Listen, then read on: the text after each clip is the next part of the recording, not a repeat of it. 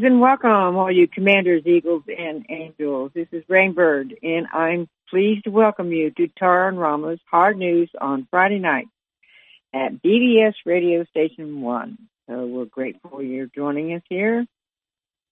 And we'd like to take a few moments to set the tone for the evening, to center ourselves and get into that heart space. So let's take a few gentle breaths breathe in through your nose, out through your mouth, or whatever breathing protocol you like to use. Gently and slowly. See, let go of that dross of the day. Let us go into our heart space. And in our heart space, we can gather with our guides and guardians, our ancestors, our spirit teams, our healing teams, our totems, whoever you like to join with for that um, Kimi drum. I hear that Kimi drum.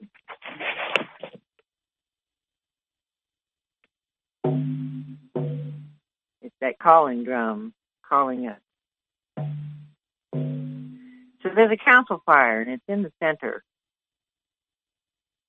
Let's gather around that council fire in that virtual way we know how to do. Come in close.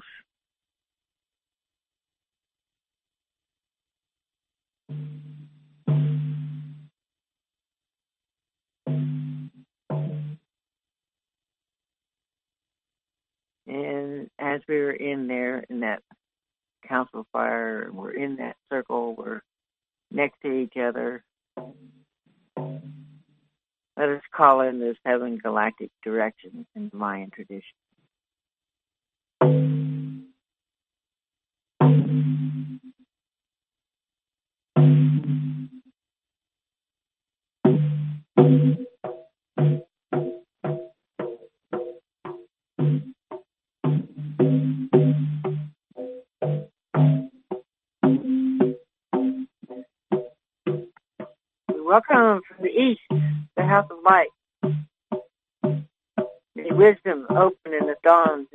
Upon so we may see things clearly.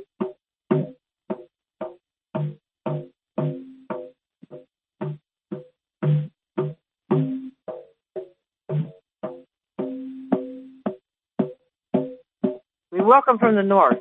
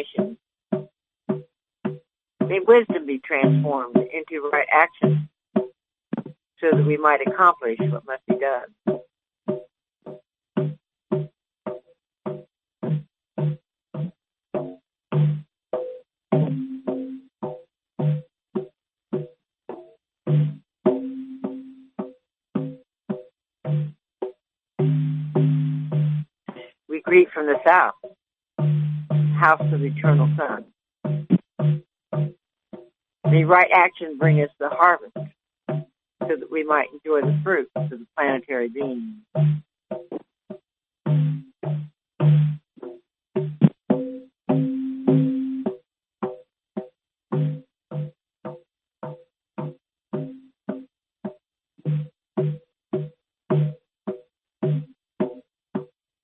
We welcome from above the house of paradise. We're the star people and the ancestors their mm-hmm. blessings reach us now.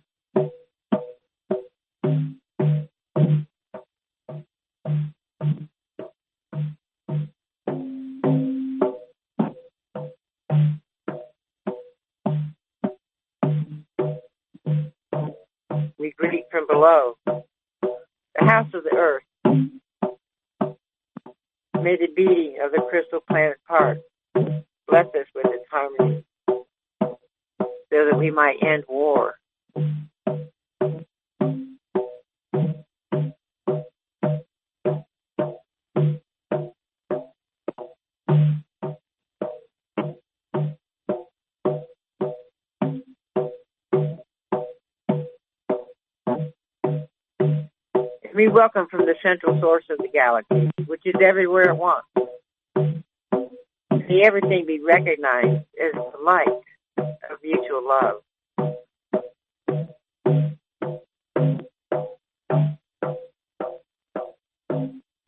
Ah, Ayam, Hunapu, even Maya, Naho. Ayam, Hunapu, even Maya, Imaho. Ayam, Hunab Ku, even Maya, Imaho.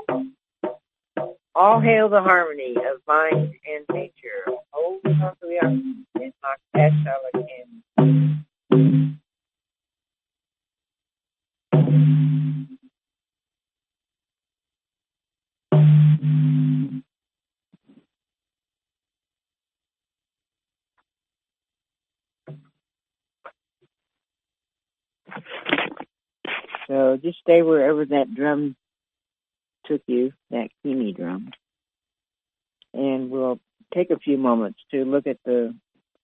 Mayan record of days for today and for the week ahead.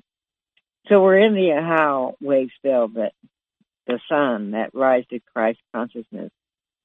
And so we're working with that in this wave spell. And day number 10, the planetary tone is Muluc and that's the moon.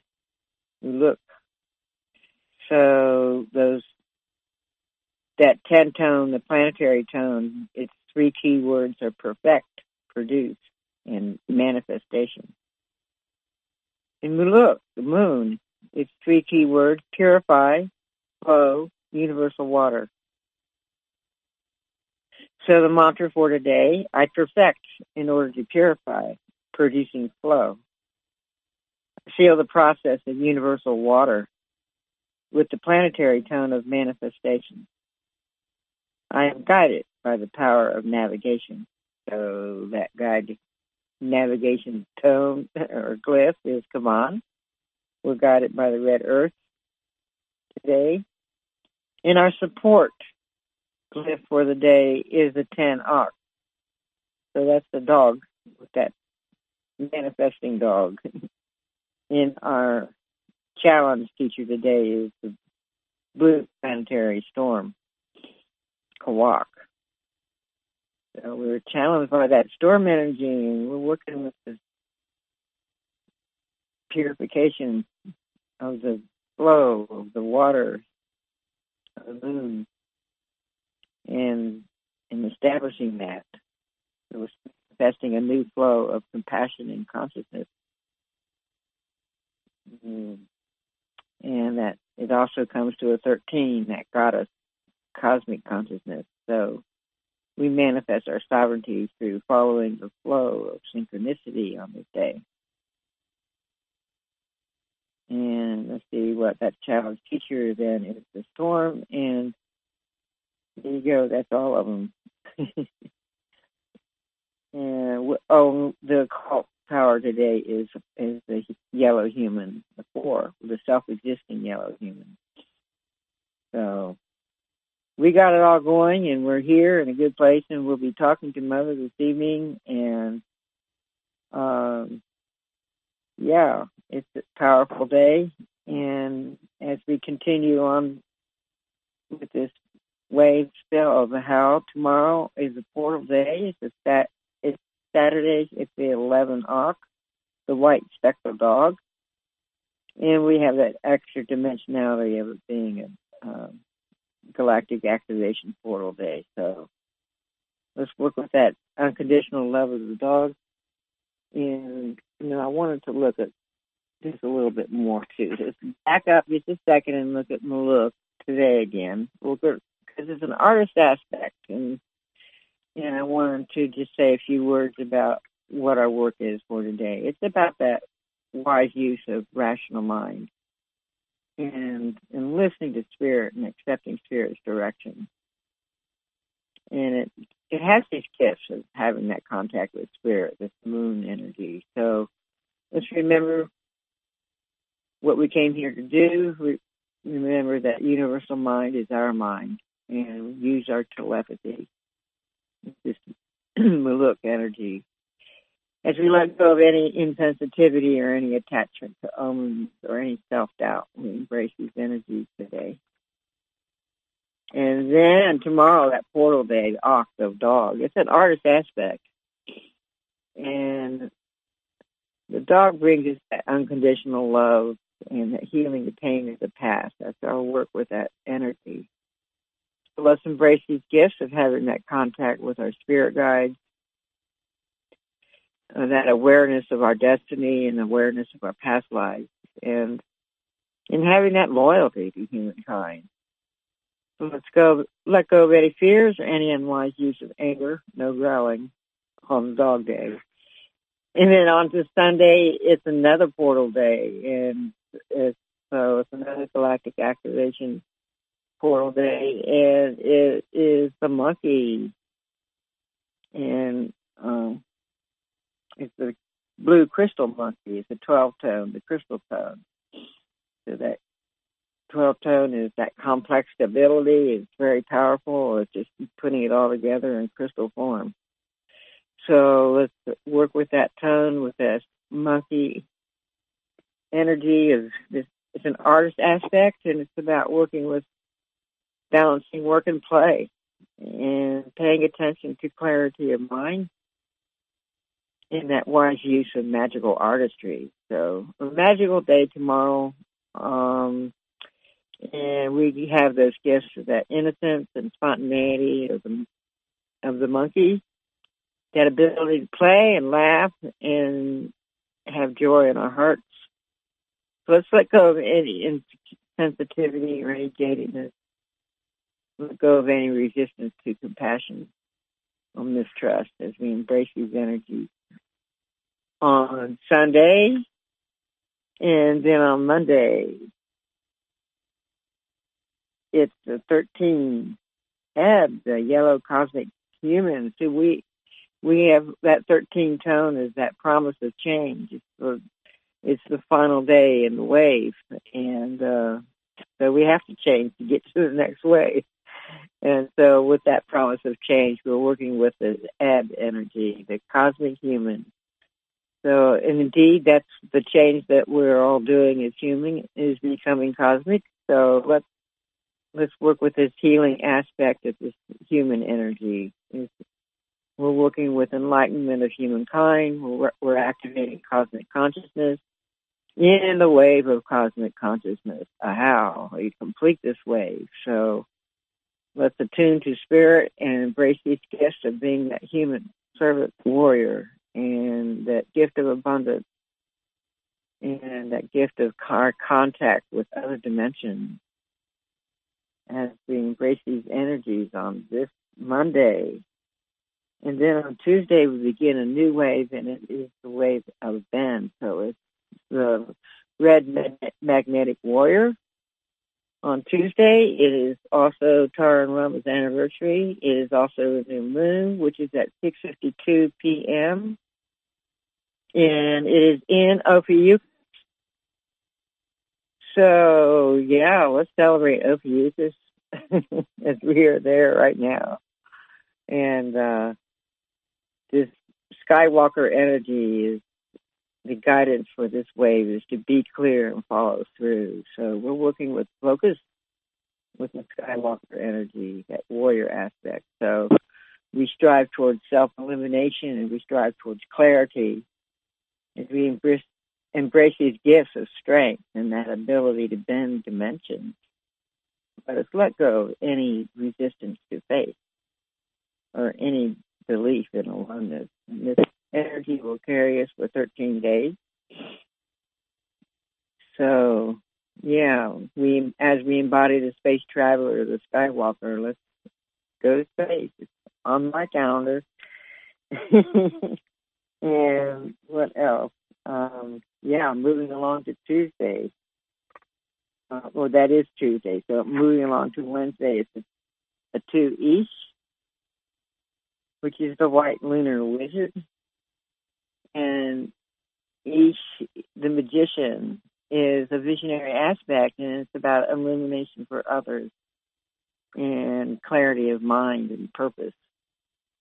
So let's embrace the gifts of that shaman, jaguar medicine, integrity, and working in accordance with divine will. Being that jaguar priestess woman. As we let go of any control or personal power issues or any manipulation, we embrace these energies for Wednesday. And then on Thursday, it's the three men, the blue electric eagle. That eagle energy is a visionary aspect, and it's about our commitment to service and moving consciousness to source as we reconnect with all creation.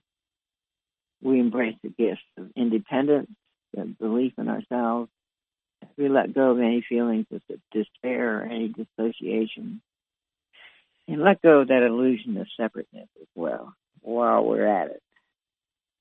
And then Friday, when, we come back, it's the four keys, yellow self-existing warrior, and so as as a warrior aspect, it's our work is trusting in our journey and being bringing awareness of right action.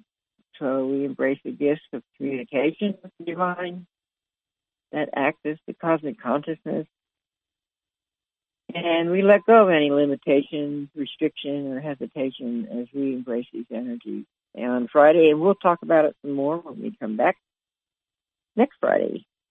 And uh, here we go. It's a good week. We have these two portal days, Saturday and Sunday, and then we're ending the wave of Ahau and um, the, the sun and going into the wave of red magnetic Skywalker. So moving right along, growing up into space. So that's a good week, a powerful week, and I'd like to change my hat now as we are listener supported radio program. It's all of us that make it happen. And there's a lot to do. Um, so with BBS Radio, we are still two weeks behind. Well, we need we still need one hundred and forty four dollars and sixty six cents on the second week, and then the other two weeks add up to um, well, I think all of it adds up to six hundred and well, seven hundred and eight dollars is what I have, but I think I was adding the wrong numbers together. I think it was just two seventy eight a week on that, so it's five hundred and something, six hundred. Oh yeah, it's it's still over seven hundred dollars that we need for November, and then for December we need six hundred and ten dollars. So we're thirteen hundred dollars in arrears. So we just need to get out our Christmas money and start using it, start giving it away and send it this way. Whatever, however ha- the magic happens, let it be, let it happen, and let us get caught up in the spirit of Christmas, in the spirit of giving, Let's see what we can do to reach deep in our pockets and make it happen. Here's how we make a contribution to our account with BBS Radio. There are three shows, there are three places to access our account. Go to bbsradio.com, go into your heart space, see what is yours to give, and then look there on the home page of bbsradio.com. You'll see the schedule, and you'll see the schedule for radio station one and two. So on radio station one, we have two programs, one on Thursday, one on Friday at the eight o'clock hour. These are central times. And, um, yeah, as you click on that icon there on that schedule listing, it'll take you directly to our account with BBS Radio. So, um, that's how we make it happen. On Saturdays, we have a show on radio station two it starts at the 3.30 hour, and again, Central Time. They are in Texas.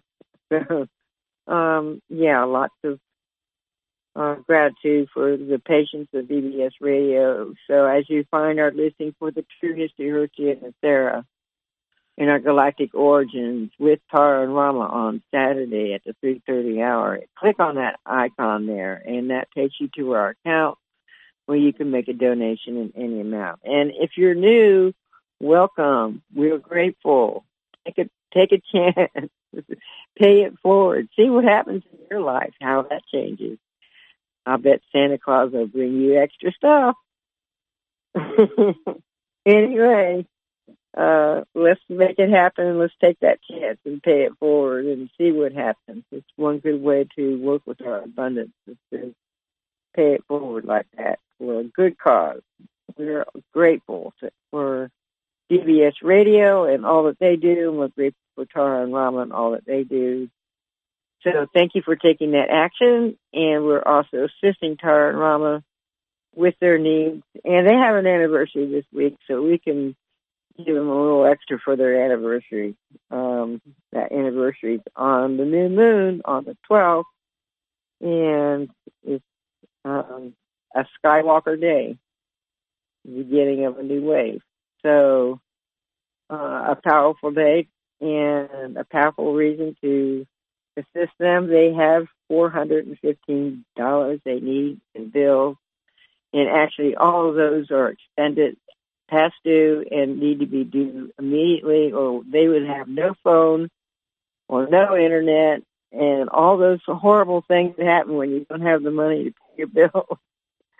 And so as we can help them, it'd be awesome.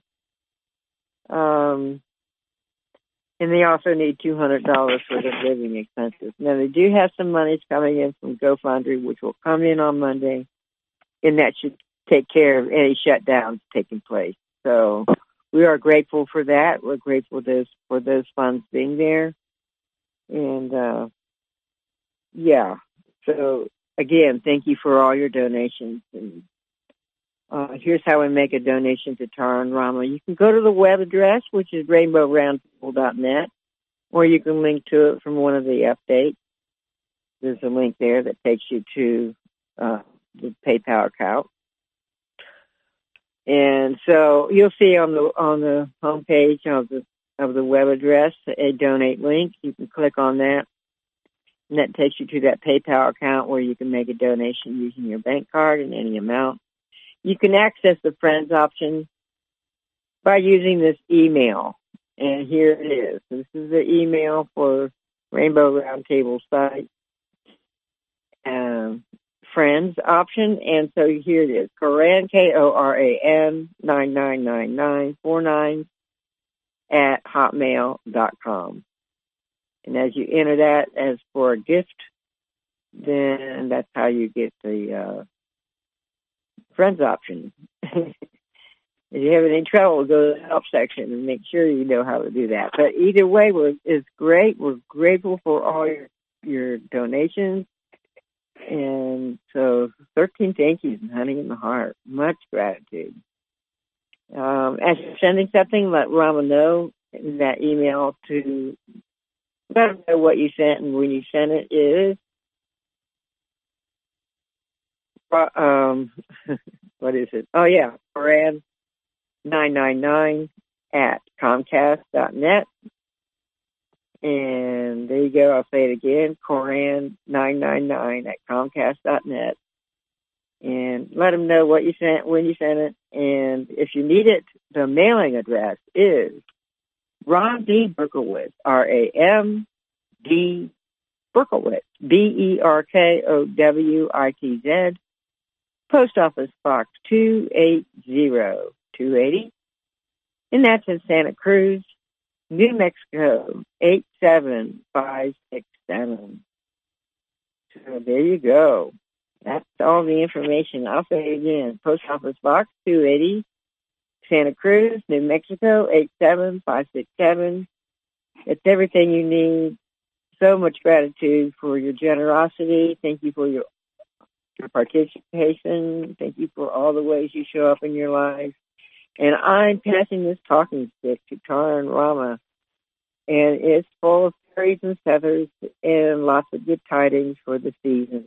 So I'm singing jing- a lot of jingle bells and and Rudolph is there with bright red nose and we're getting into the Christmas spirit. So uh, lots of gratitude for all these beings that come on this stick. So here it comes. It's got lots of magical beasts and a whole lot of reindeer. And so the little people are there, the Menehune and the dwarves and the gnomes and and there's um Sasquatch there too. So they're just just uh hanging on by a thread. But big oh they got big balloons. So they're riding in on balloons. The talking stick doesn't have any Sasquatch on it, but it has dragons and unicorns. And so greetings, Tara and Rama. Here comes this talking stick with Excalibur Sword of Truth right with it. Welcome.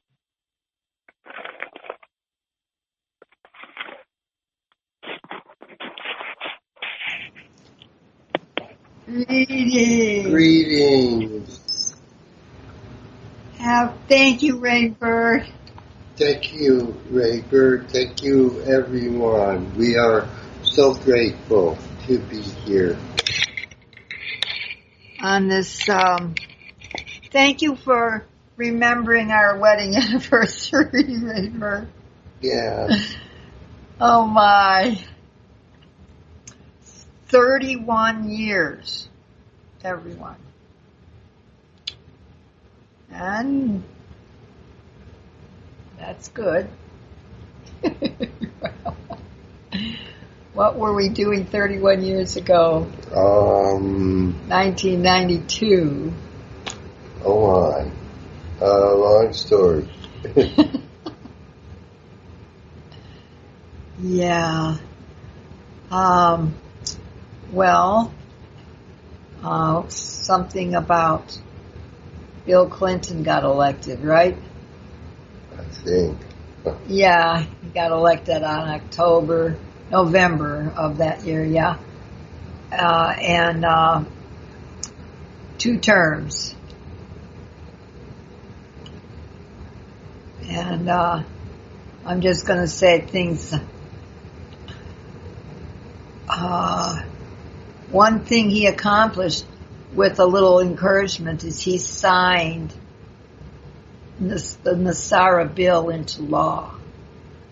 And that's a really big deal. So it has other requirements. And there'll be a new rainbow bills. They've been in the banking system since the 90s, though. Or no, early 2000s. Yeah. While he was running around being president. Um, it's a, a conversation about democracy now. And that hasn't been what's been going on. The corruption uh, within Washington and in many of the states follow the money. And so NESARA has to do with ending the entire system of money on a global scale right now. And um, what are we looking at? Rama, you want to share something about all this?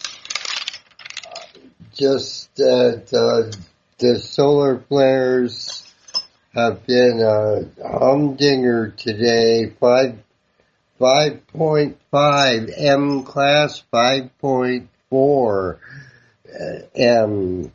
That's M is for moderate. The next stage is X class solar flares, and it's been taking me for a royal ride. It's not been fun uh, a bit today. I, I must say they're quite intense. They're, but yet that's I guess that's what we asked for when we decided to show up, didn't we? Yeah. Um, it, it is. It is what's unfolding as it should be because we're in the fifth dimension. Every day I'm seeing more and more of the all the beings, known and unknown, as Angel Sue used to call them, that are here, and um, they're all filled with such amazing light, and more and more the colors that are expressed are so vibrant and it is a contrast to the mundane world in a sense because some of the colors I see around people, cars, buildings, uh, nature, all of a sudden it just gets super psychedelic bright. I mean electric. And then it goes back to normal.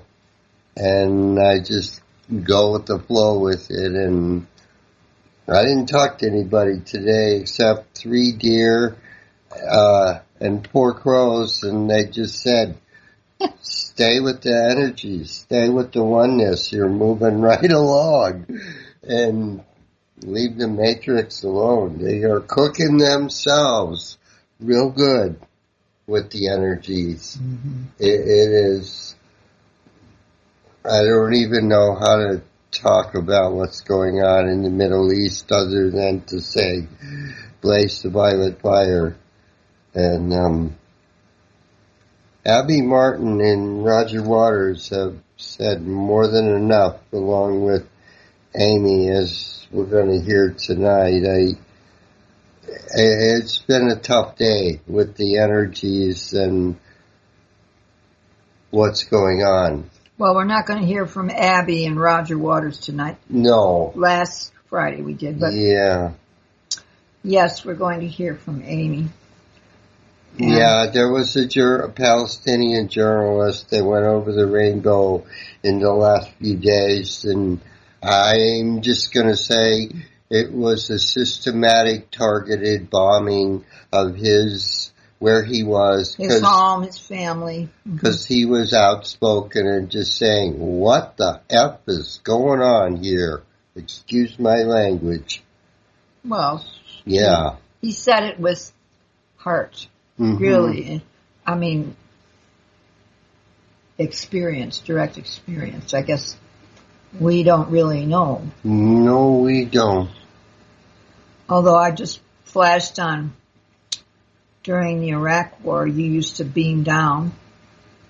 You went Yeah. on, you went on Mother's ship, second ship, and then you beamed down right in the middle of conflict, where somebody was hurt, Yes. and you would beam them up onto the uh, sick bay, for lack of a better term, Mm-hmm. And they would be made whole again quite quickly, right? Yes. And then where would you do? Bring them back to a safer place from where you got them? Sometimes, sometimes they chose to stay on the ships and join the Galactic, you know, Federation. Does that mean they died? Mm, it just means that they got restored, resurrected, so to speak, moved into their light body. I'm not sure how to describe it, and because everyone has free will choice, they chose to stay with I thought that um, you have to go over the rainbow for all you to be able to stay on the other side, right? the, I Maybe you better check on that one again. let's just say that, you know, things are fuzzy. Fuzzy Wuzzy wasn't. Fuzzy Wuzzy was a bear. Fuzzy Wuzzy had no hair. Fuzzy Wuzzy wasn't fuzzy, was he? Uh, yeah. I mean, the details are fuzzy with what's going on here because there are different realities being played out as the old Matrix goes and it's quite confusing if you don't know about the galactics and the angels and the masters that are here with us every single step of the way. Sometimes, you know, I might sound ridiculous with what I say, but it is absolutely real in that It's, it's as real as people are as you wanted it to get. asking. Yeah. I mean, banging on a book isn't going to help the next person. That was a little bit. No, like- but I'm saying that it's as intense as you want it to be. well, 'Cause it doesn't have to be intense. No, it doesn't. But in general, this is uh, completely inhumane watching what's going on in Palestine. Yeah, and other parts of the planet. And people who are dying uh, at the beginning from, I think it was the 7th to the 22nd or something. Uh, Israel, 1,200 people going over the rainbow. The, oh, we better play that, huh? Yeah, Okay, got that. Uh, uh, we got a little extra, one minute or something. I I could just say that even though I haven't talked to anyone, what is happening with our sun is that's the key, the ignition, the trigger, if you will. And that's changing everything in our local systems and the dark side and all their ooglies are getting absorbed into that radiant light because it goes from our sun to Helios and Vesta to the great central sun, the grand central sun. I don't, and as Patty describes it, worlds within worlds, worlds beyond worlds that I'm still learning about. And it's huge because this is the center place well, where it not- all changes. this has never been said in this way before, Yeah. and this was from the Thursday update from uh, Tom the Ringtail Cat and Sweet Angelique the Cat. then I received a call from Tom the Ringtail Cat and Sweet Angelique the Cat.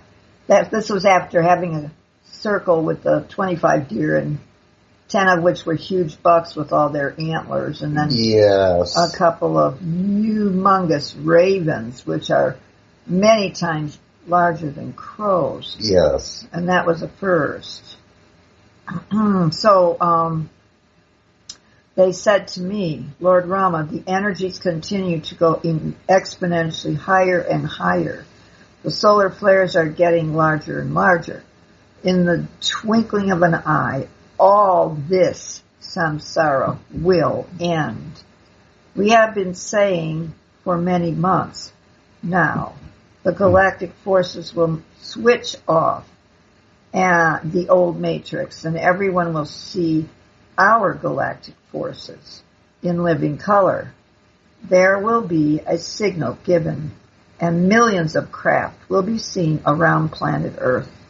So let's hold that in mind and let's see what our Aurora Ray has to say. Angels around you is the question mark. Let's do it.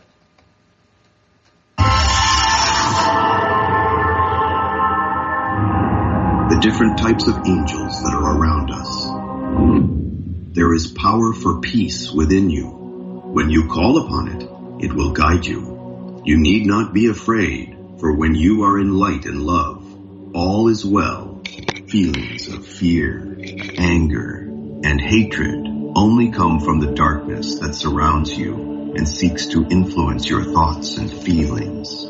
Tune into the light within you and let it fill your mind with love and peace. Call upon the angels to help you in every way possible. When you are filled with love and peace, others around you will also be filled with love and peace. There is not a day in your life on earth when you are alone. There is no time when you are in need. And there is no one who can help you except for the angels and the divine presence of God. Truly, the angels are with you. They have always been with you. They will be with you until the very end of your existence on this planet. The love that the angels bring to your life is all encompassing, all accepting, and all forgiving. The angel's love for you has no boundaries or limitations. Their vibrations of love surround you in an ever expanding circle of divine energy that is beyond human understanding. This energy will expand as far as it needs to go to encompass this planet and beyond. It is into this circle of divine energy that we invite you to open your heart and mind to receive all the love that is here for you right now. Once you know that angels are with you and will guide and help you, the next step is to know how they will manifest in your life. The most common way angels show themselves is through a person who enters your life at just the right time and bring something special to help you on your journey. Do not be surprised if you see an angel in disguise or if they show themselves in many different forms. For example, they may come through a friend who telephones you out of the blue just when you need it, through a teacher, through a book, through the radio or TV, or even through a situation where someone does a good deed for you in passing. There are many different types of angels in the universe. There are guardian angels who look after us and protect us. There are angelic guides who help us along our spiritual path. And there are many other types of angels who bring us love and light. The angels of healing can assist you with physical ailments, helping to get you well again the angels of guidance will help you with all aspects of your life, letting you know what is coming up in the future so you can prepare accordingly. The angels of love will surround you with their love and light. They will fill your heart. Okay, we need to take it and we'll finish the last little bit when we come back because it's time to go. Rama, give everybody their phone numbers so we can get together on the conference call seven two zero seven one six seven three zero one. And the pin code is three five three eight six three pound. I can feel the Christmas spirit, everybody. Let's let's bring more of it together. So we'll see you there, and we'll be right back here at the top of the next hour back at BBS Radio, best radio in your neighborhood, no matter where you are. Sat now. See you on the conference, everyone. Namaste.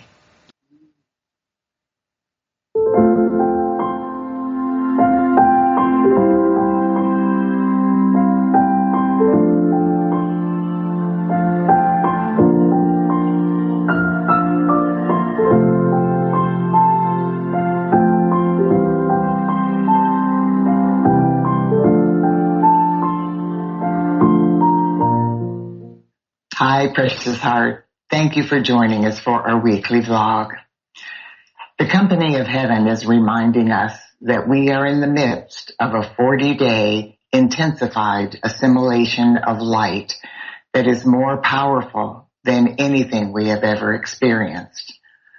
That means that every thought, feeling, word, and action we express is being amplified in ways we have not previously known during the month of November in order to remind us once again that we are co-creating our earthly experiences. We at Era of Peace were asked by the beings of light to replay vlogs 10, 11, 12, and 13 from our bigger picture series. These vlogs clearly describe how our thoughts, feelings, words, actions, memories, and beliefs have caused the good as well as the painful things we are witnessing and experiencing at this time. The vlogs also reveal what we can do to change the things we want to improve.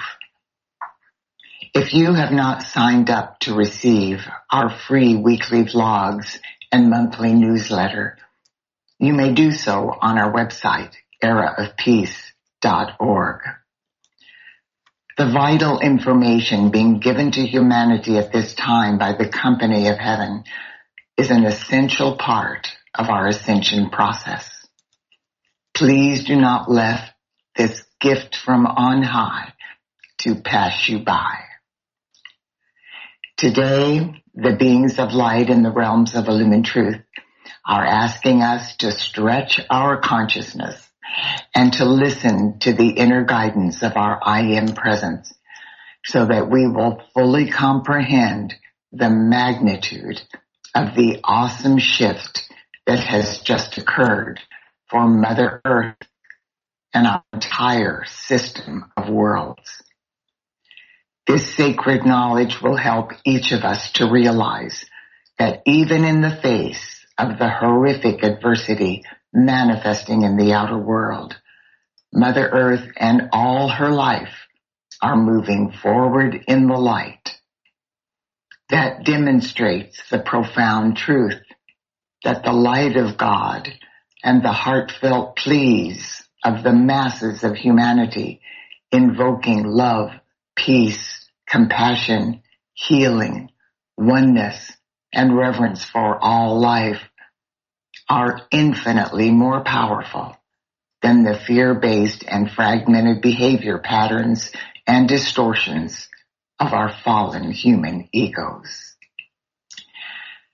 The 40 day intensified assimilation of light we are now experiencing began on November 11th, 2023 with a powerful activation of the 11 and 11 11 and 11 11 11 divinity codes in humanity's 12 fifth dimensional crystalline solar strands of DNA.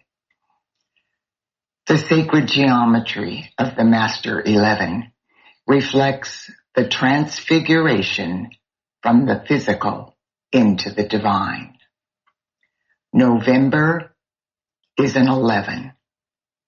November 11th is an 11-11. And November 11th, 2023 is an 11 11, 11. 2023 equals the number 7. So 11 plus 11 plus 7 equals 29, which also then equals 11.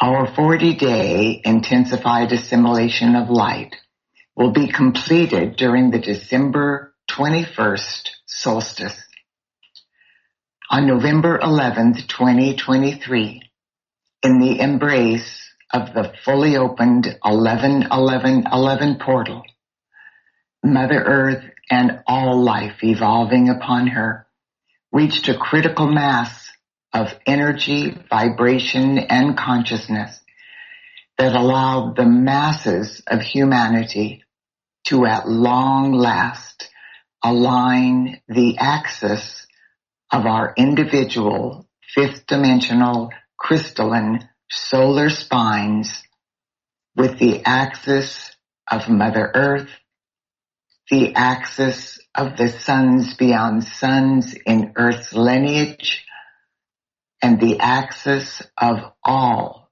of the celestial bodies in our galaxy.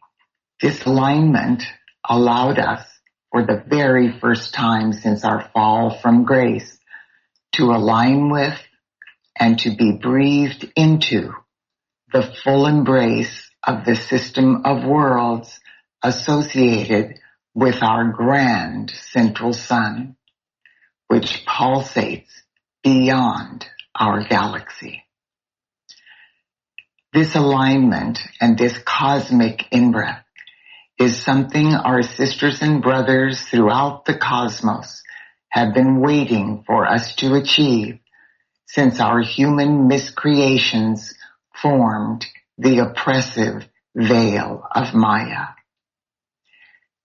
Eons ago, the weight of humanity's grossly mutated energy in the veil of Maya actually bent the axis of the earth and caused Mother Earth and all her life to fall into the abyss of separation and duality, which tragically trapped us on the wheel of karma.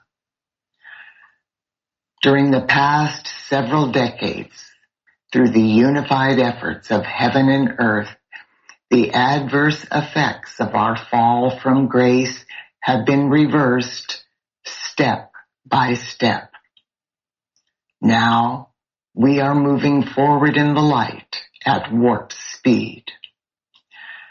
The company of heaven revealed that the cosmic in-breath that breathed our galaxy through the 11 11 11 portal into the full embrace of our grand central sun in our system of worlds amounts to a quantum leap up the spiral of evolution beyond anything that has ever been attempted in any system of worlds. Mm. The beings of light have joyously affirmed that the success of this facet of Mother Earth's ascension process has exceeded the greatest expectations of heaven. Now, in the full embrace of our grand central sun, Mother Earth and all life evolving upon her are able to breathe through our prana and life force higher frequencies of the infinite light and patterns of perfection within the heart of our Father, Mother God than we have been able to previously withstand at a cellular level. The gentle but intensified assimilation of the awesome light of our grand central sun is what we are experiencing during the 40 days and 40 nights leading up to the December 21st solstice. During that celestial event, this assimilation of light will be completed and the incredible expansion of light from the system of our grand central sun will be permanently available to each and every one of us with every breath we take.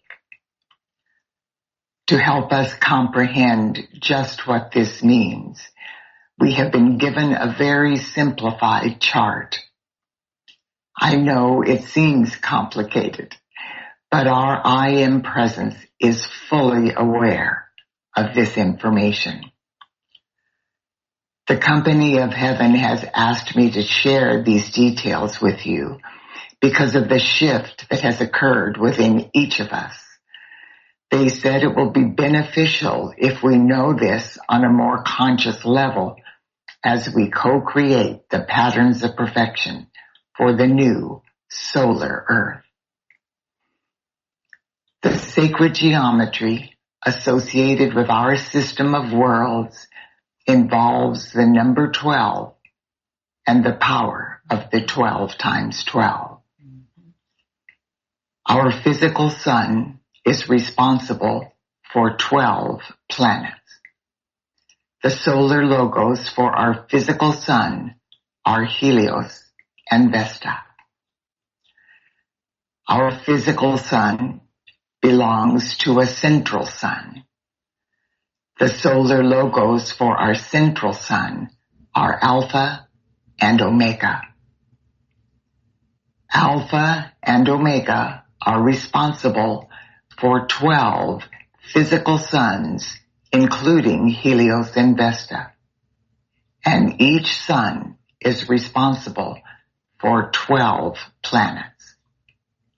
Therefore, the central sun of Alpha and Omega consists of 12 physical suns and 144 planets.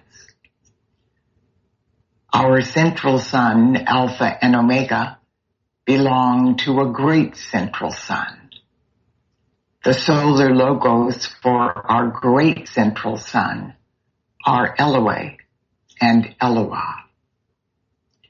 Eloi and Eloah consist of 12 systems exactly like Alpha and Omega.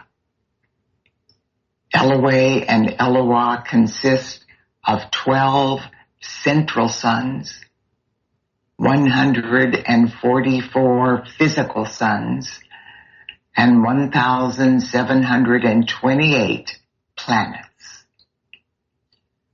Our great central sun of Eloi and Eloah belong to a great, great central sun.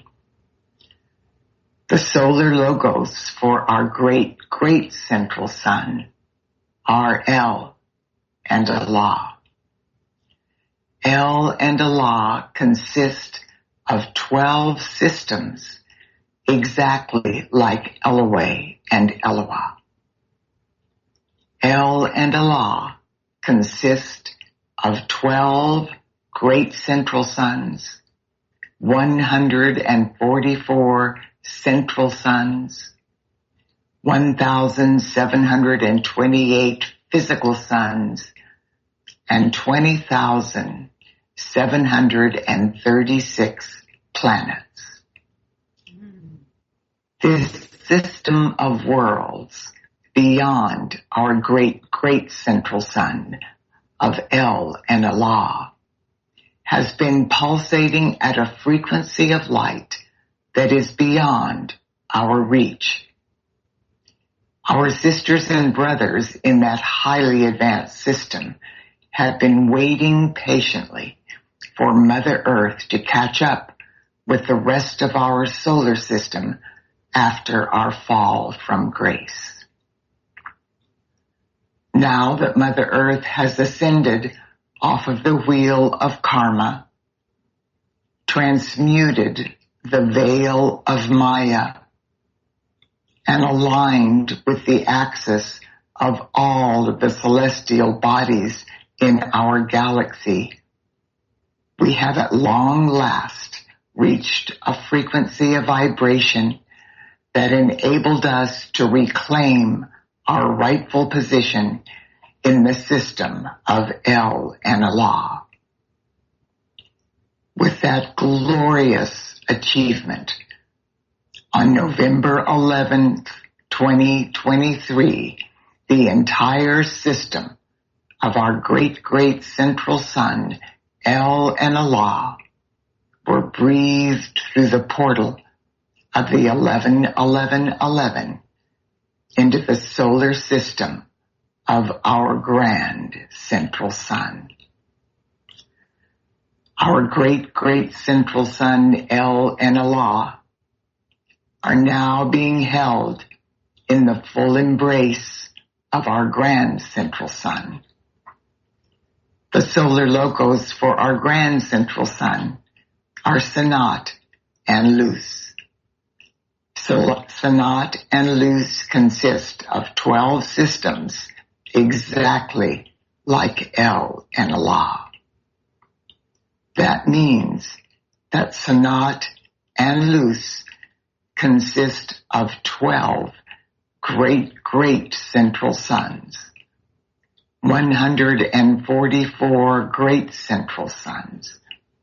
1,728 central suns, 20,736 physical suns, and 248,832 planets.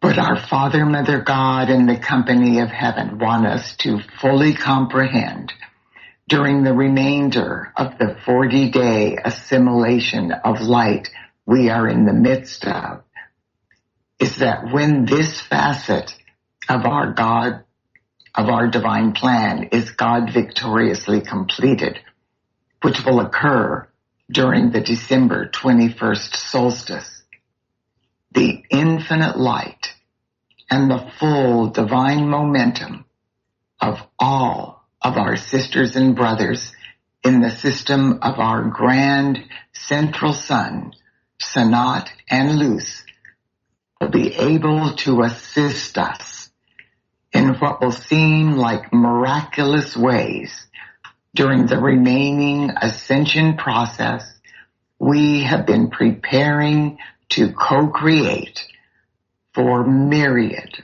lifetimes. Interestingly, after the victory of this amazing shift into the full embrace of our grand central sun, on November 23rd, 2023, CNN reported that scientists have detected a cosmic ray that is almost as powerful as what they termed the oh my god particle.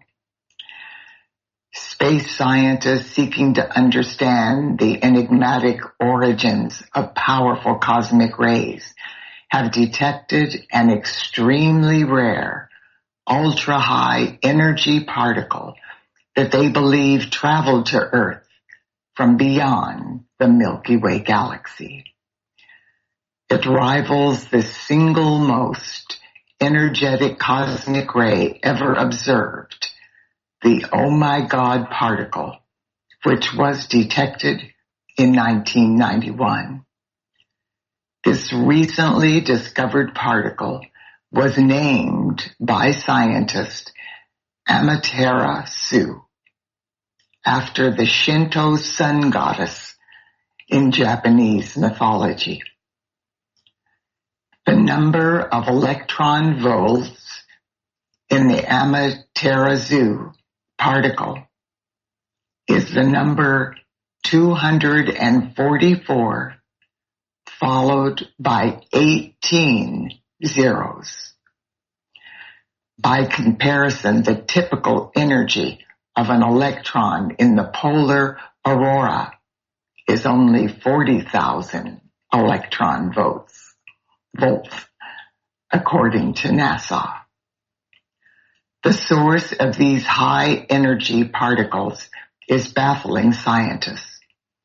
They say the Amaterasu particle comes from a region that looks like a local empty space it is a void where nothing is supposed to exist. Dear one, our Father, Mother God, and the company of heaven are encouraging us to contemplate the magnitude of the shift that is now occurring within each of us, including the elemental kingdom and Mother Earth. During this critical facet of the divine plan, we need to carefully monitor what we are empowering with our thoughts, feelings, words, actions, memories, and beliefs. Dear one, God bless you. I look forward to being with you next week.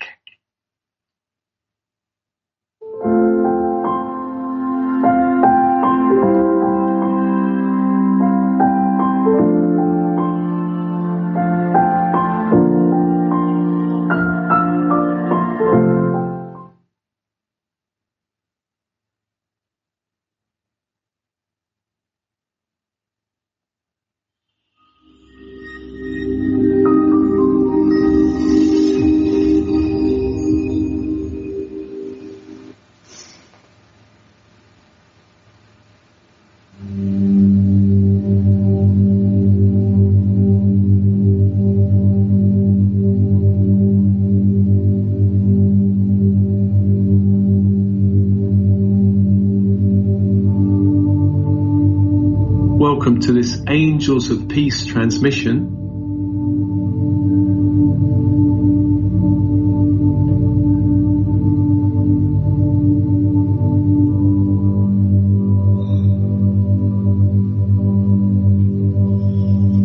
And to begin, focusing on the cycle of breath.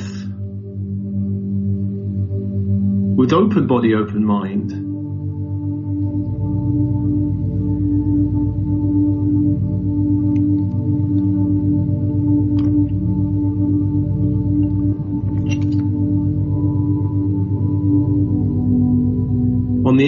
Is the invitation of light from the universe around you into your body of bone and blood.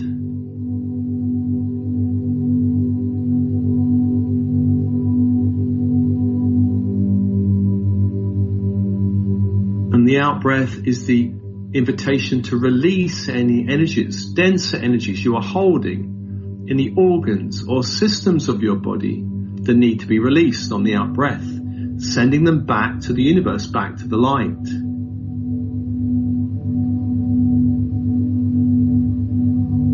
Allowing more space for your own soul's light in your physical body.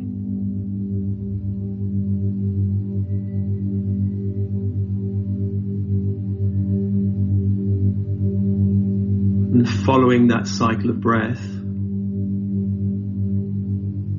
inviting light into the emotional body, a field of energy that surrounds and penetrates the physical body.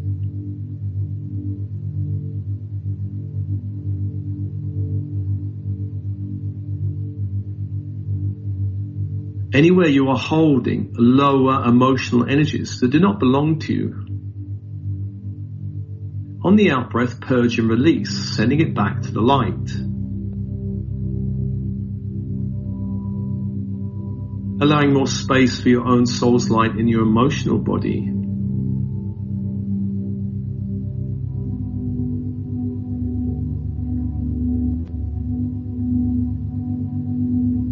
So the in breath is the invitation of light, and the out breath is the purging and releasing of dense energies.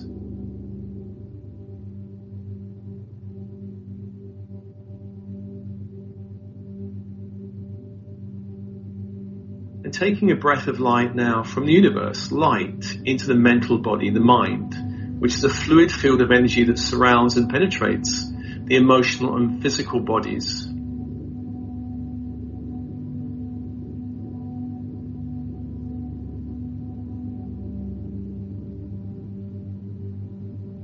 Anywhere you are holding lower frequency thoughts, ideas, beliefs, judgments, stories that do not belong to you, On the out breath, purge and release, sending it back to the universe, allowing space for more of your own soul's light into your mental body.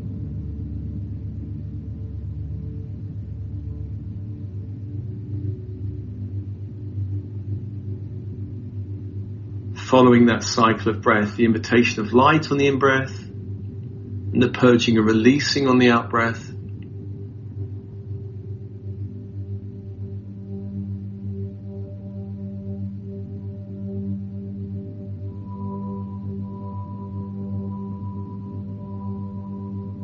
And as you follow that cycle of breath, I call to you now your teams in spirit of the highest light resonance, your higher selves from the sixth to the twelfth dimension.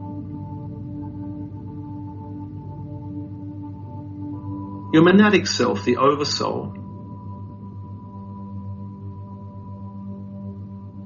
All 5D to 12D helpers, guides, angels, archangels, guides, ascended beings, star brothers, star sisters, star councils working with you, all specialist teams in spirit working with you.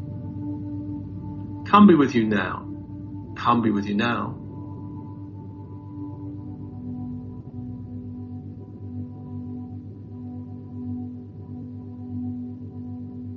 And feel the click, the connection from crown to base.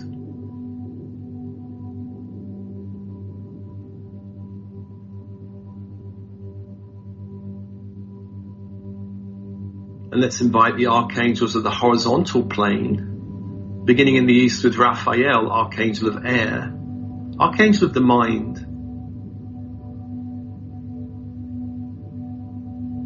The symbol of this angel is a crystal wand.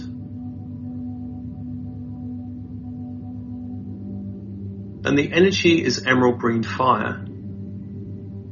As you focus on that wand, inviting that fire to hold your space to hold your space.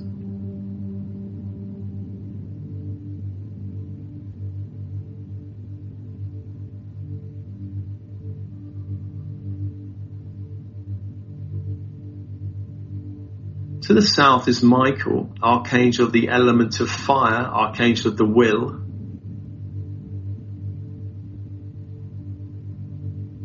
The symbol of this angel is a sword of flaming blue light.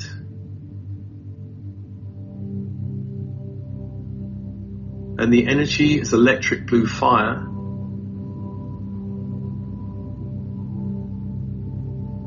As you focus on that symbol, inviting that fire to hold your space, to hold your space.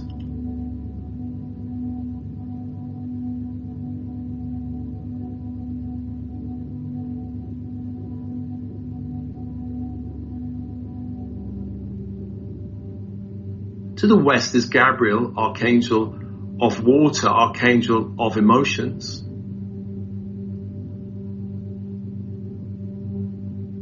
The symbol is a silver chalice, and the energy is diamond white fire. As you focus on that symbol, inviting that fire into your field to hold your space, to hold your space.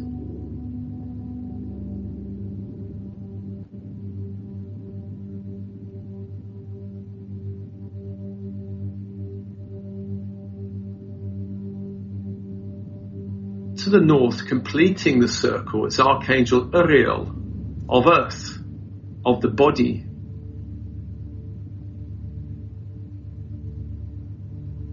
The symbol is a golden pentacle, and the energy is ruby red fire. As you focus on that symbol, inviting that fire into the space, to hold the space, to hold the space.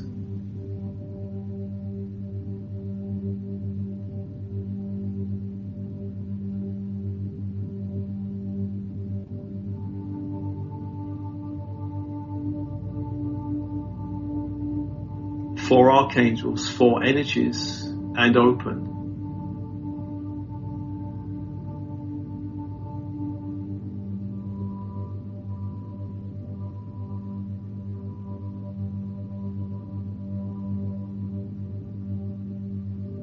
And let's invite the archangels of the vertical force planes, Metatron and Sandalphon.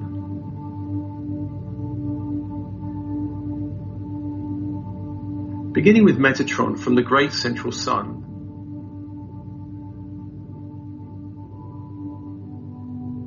To cool down the Christ grid, the ascension grid, through the crystalline core of our sun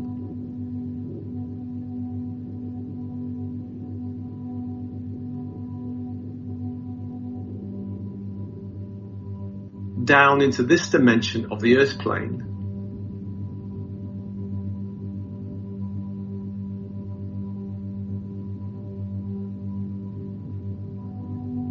Down into the structure of the building you're in. The walls around you. The floor beneath your feet. The ceiling above your head closing off the space, holding you in light.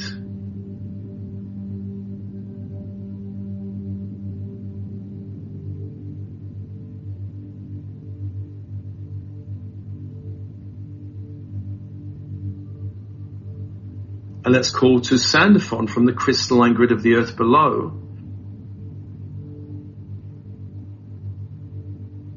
To bring that diamond white light up to the foundation of the structure you're in, grounding the building into the crystalline grid of the earth.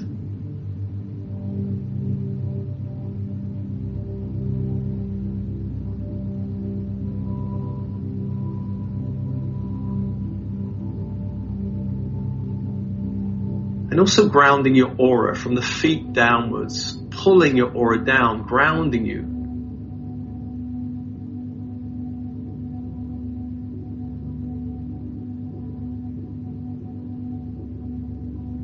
the inner channel between heaven and earth.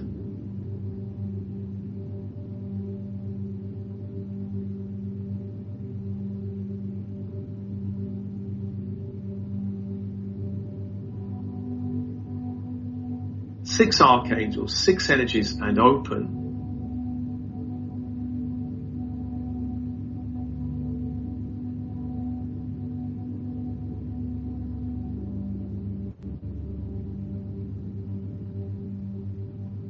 And invite into the space angels of peace, angels of peace, the quality, the soul quality of peace.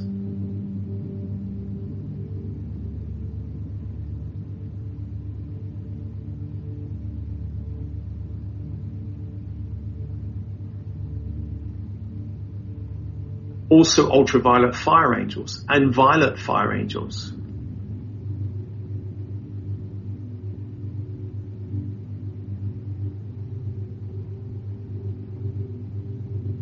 I invoke now a waterfall of violet, ultraviolet fire into your field, washing through and around your body, burning away any density, carrying away all density out from your field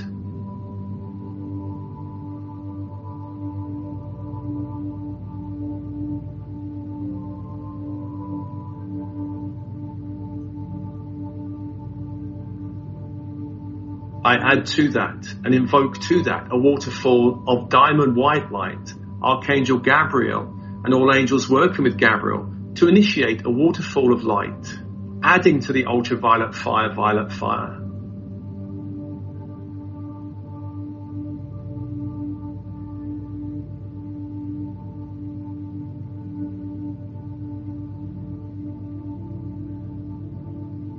Allowing this violet, ultraviolet, white waterfall to flow through you and around you.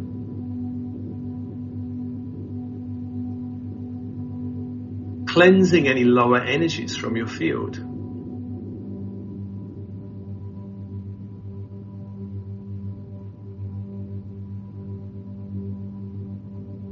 I call on Metatron and all angels working with Metatron, invoking a waterfall of golden fire adding to the violet, ultraviolet, white fire.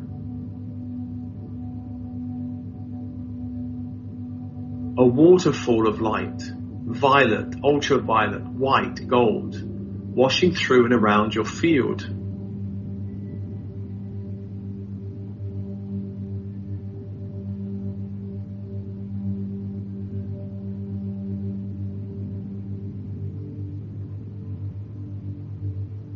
And breathe and open, releasing what needs to be released.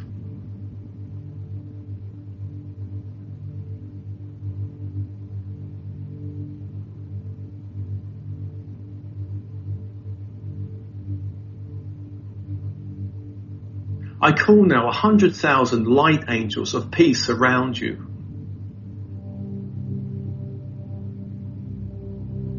Surrounding you with angels of peace a hundred thousand angels.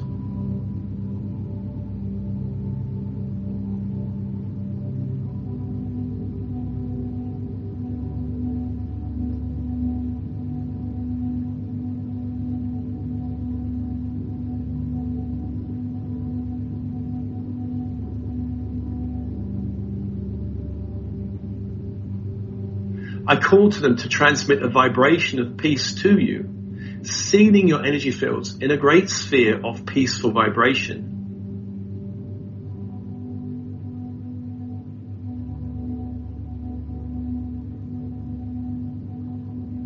The light of peace into your energy fields, sealing your energy fields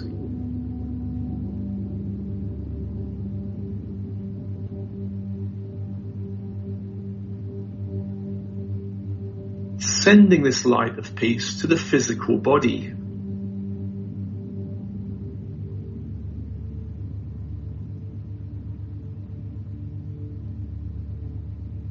A transmission of light to the level of bones, blood, cells, and DNA.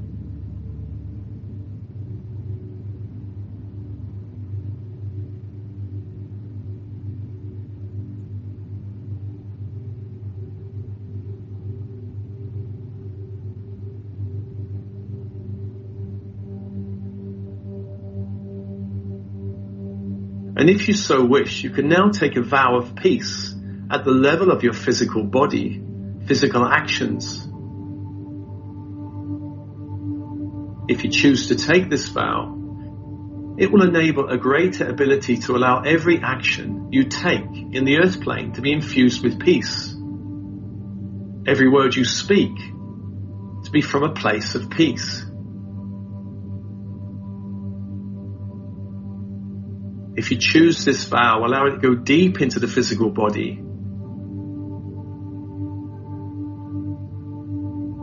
I take a vow of peace at the level of my physical body, the level of my bones, blood, cells, and DNA.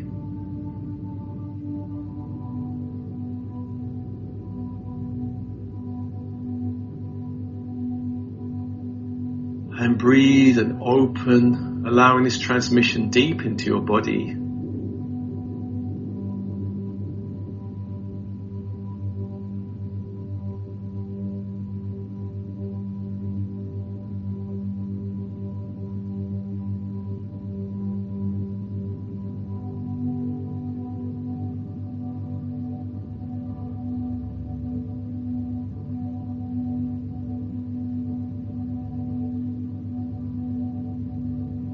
Upon the angels of peace to send a transmission of peace to your etheric body, your chakra meridian systems.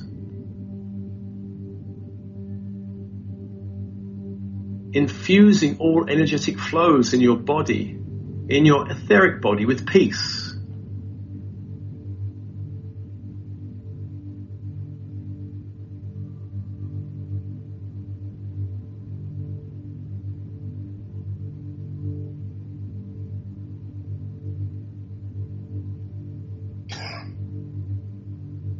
Just allowing this transmission into the etheric body.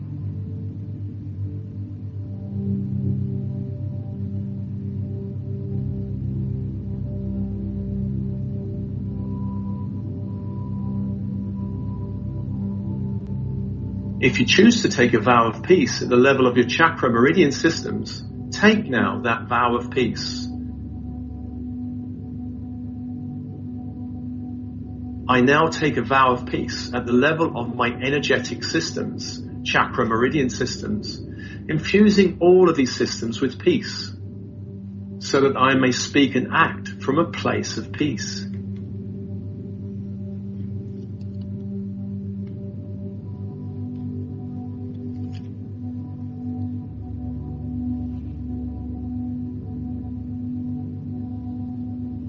And breathe and open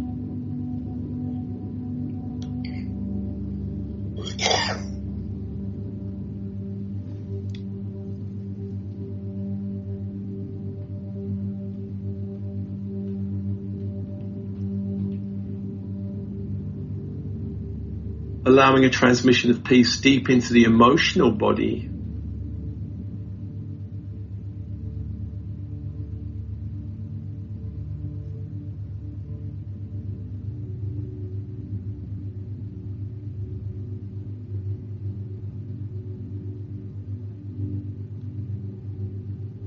And if you choose also to take a vow of peace at the level of your emotional responses, do so now.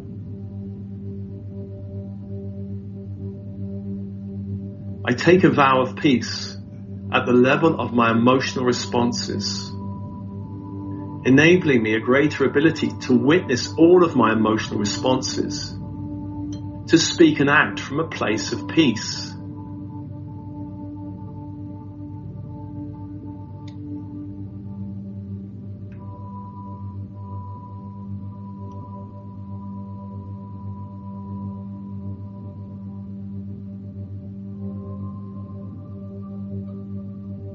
And allowing this transmission of peace now to go into the mental body, the mind.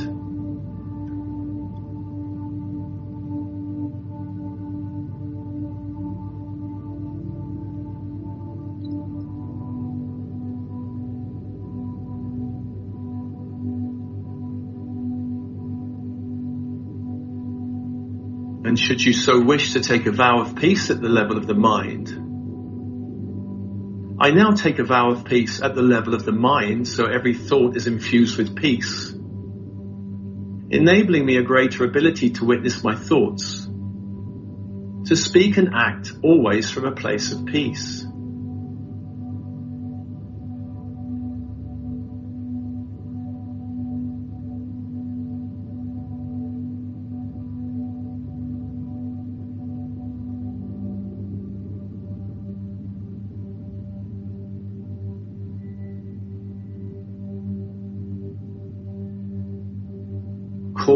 Calling on the hundred thousand angels of peace around you to send this vibration of peace through your physical, etheric, emotional and mental bodies.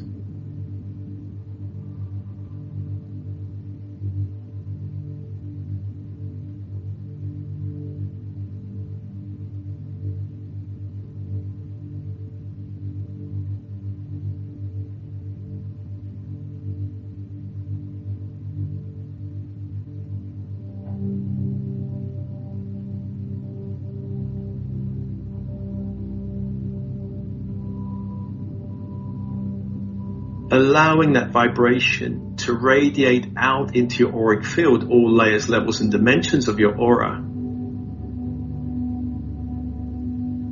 So that every layer of your aura is infused with the vibration of peace.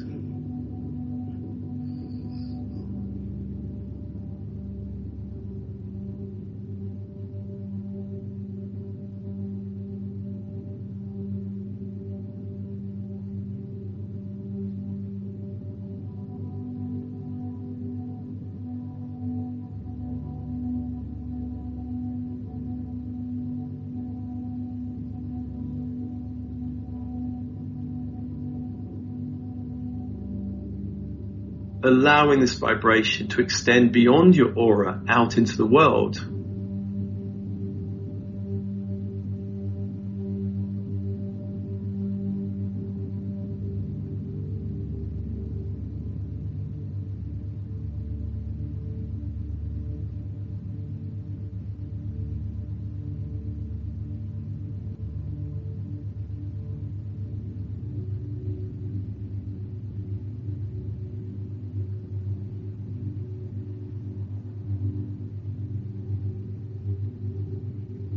sending an intense transmission of peace through your fields out into the world.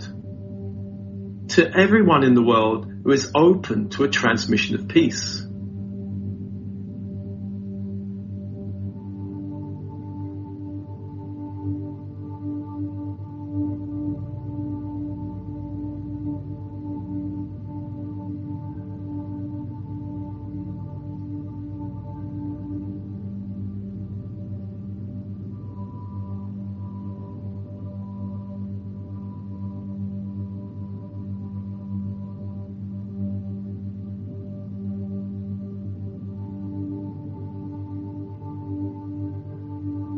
Sending a transmission of peace to any places of darkness in your neighborhood, your state, county, locality,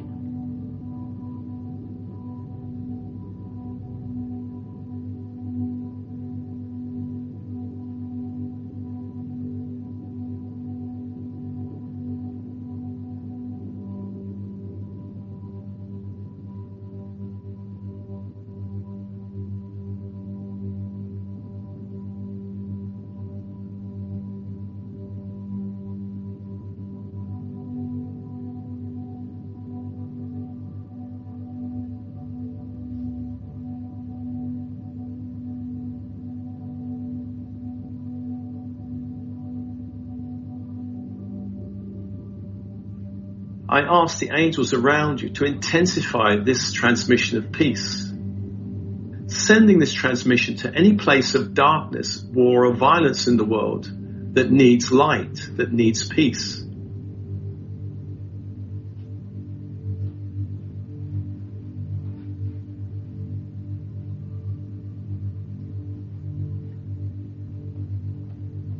helping to neutralize any old programs in the 3D matrix from continuing to play out.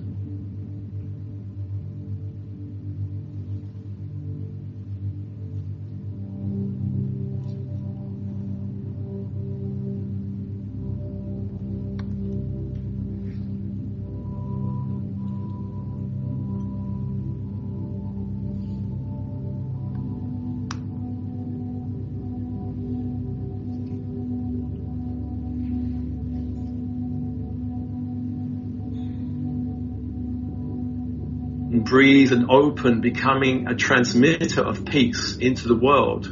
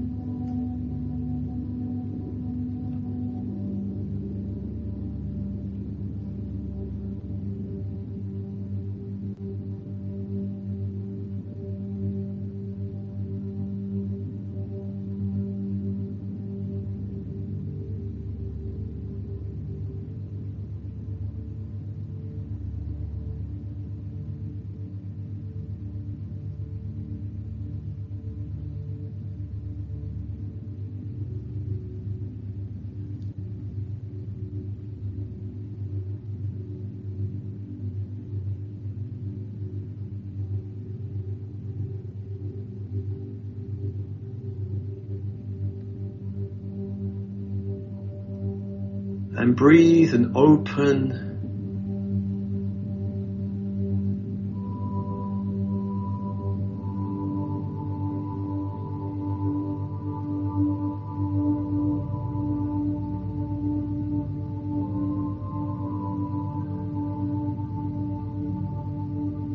I ask the waterfall of light, ultraviolet, violet, white, gold, to wash away anything touching your fields.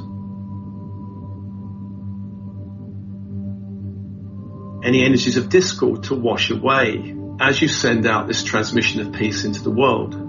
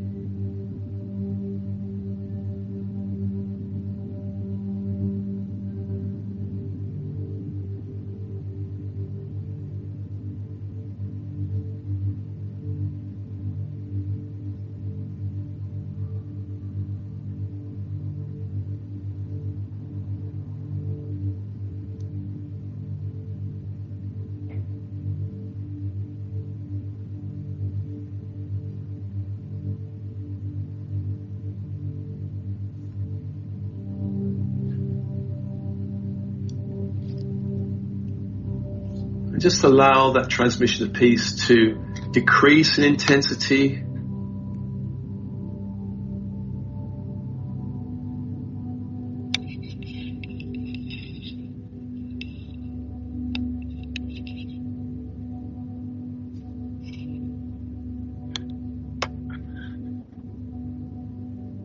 Just allow it to decrease in intensity to a place that you can tolerate throughout your day.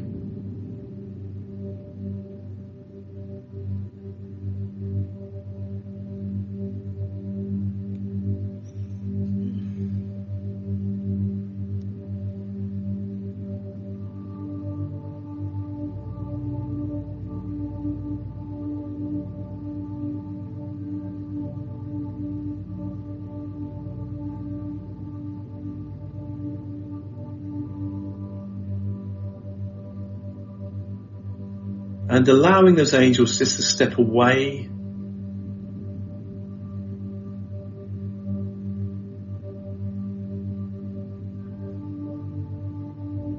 A hundred thousand angels of peace to step back from your field to decrease the transmission of light.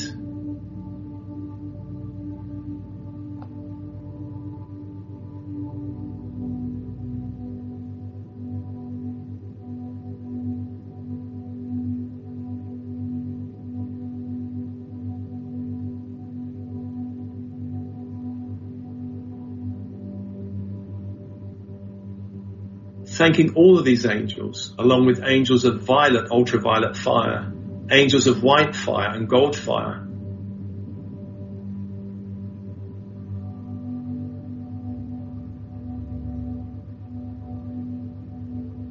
Thanking all the vertical force plane angels holding the space, Metatron and Sandalphon.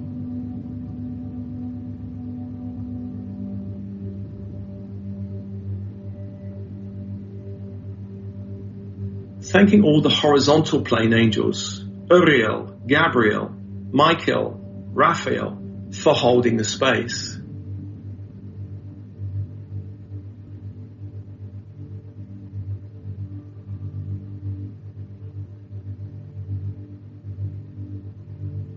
Thanking your teams in spirit of the highest light and resonance.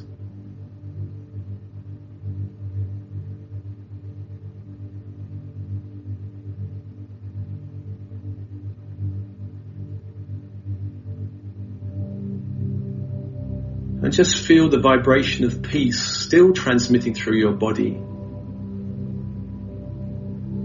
But to an intensity you can tolerate throughout your day.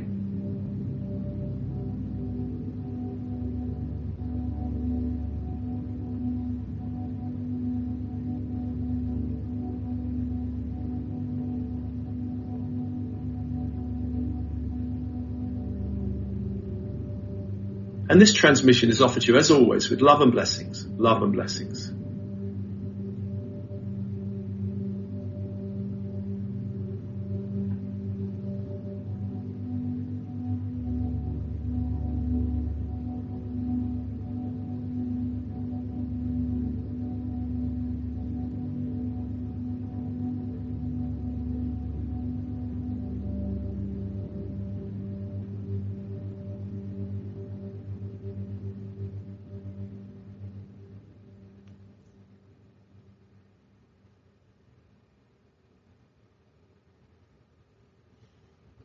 Are all servants of peace. Peace.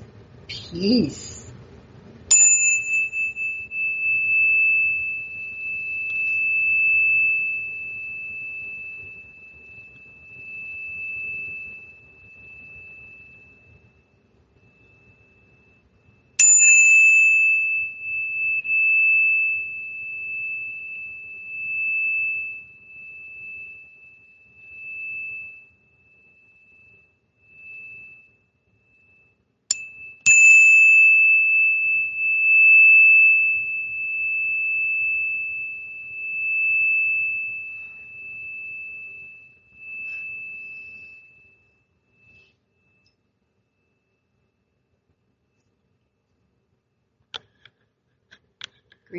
Mother.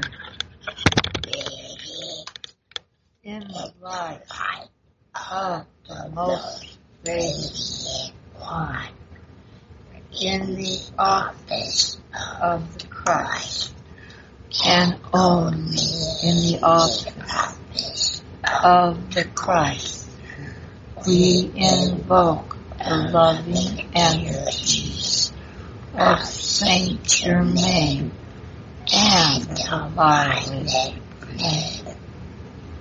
We ask at this time, Mother, for peace, peace, and peace. And may that which is for the highest good of all concerned happen here within us, and let that peace begin with me. Let there be peace on earth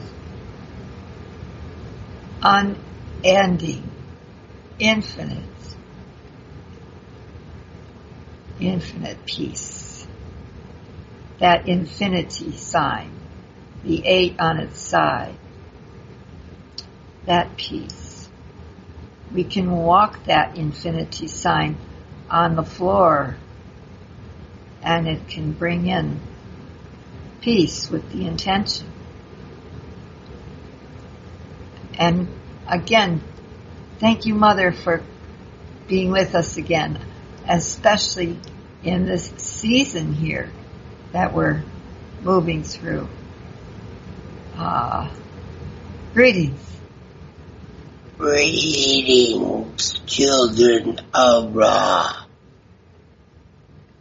Indeed, peace is the order of the day.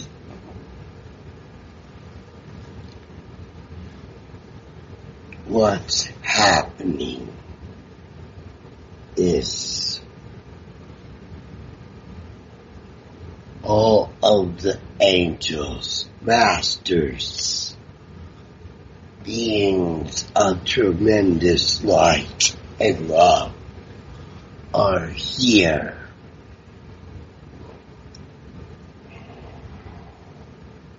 No dark this shall escape this night.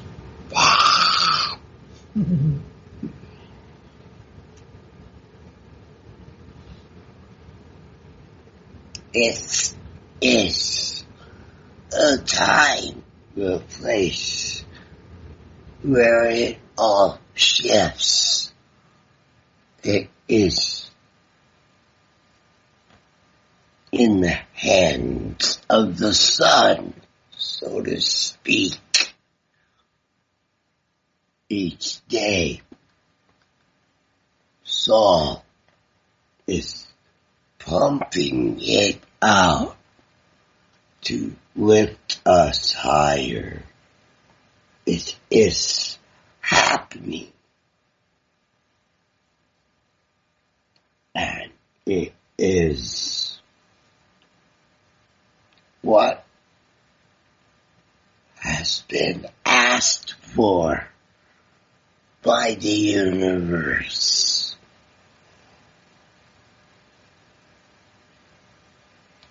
Let's say if you're in a body at this time, it is a tremendously big deal.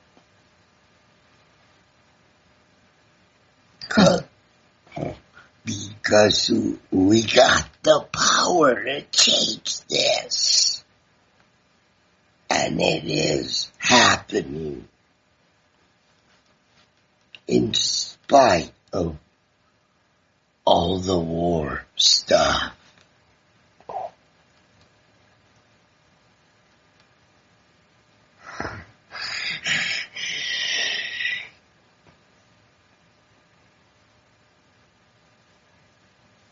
Pay no heed to the old timeline. Each day it fades more and more. The light that's pouring in so tremendous. The dark knows time's up.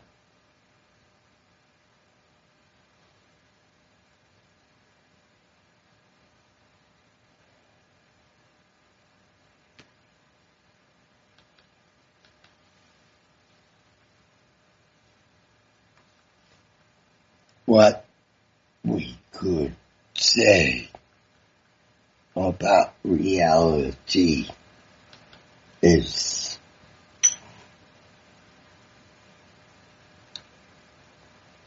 things are shifting faster than the thoughts can be spoken. It is because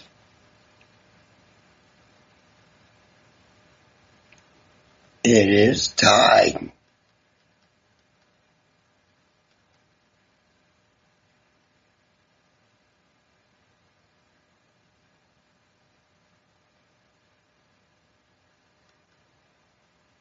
Then let's dance, mother. Let's dance.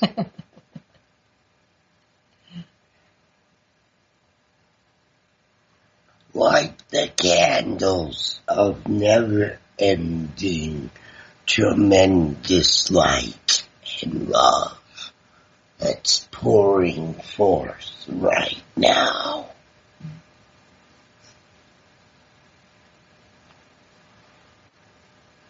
Gotta focus on the light. That's how we get through this. No matter what's taking place.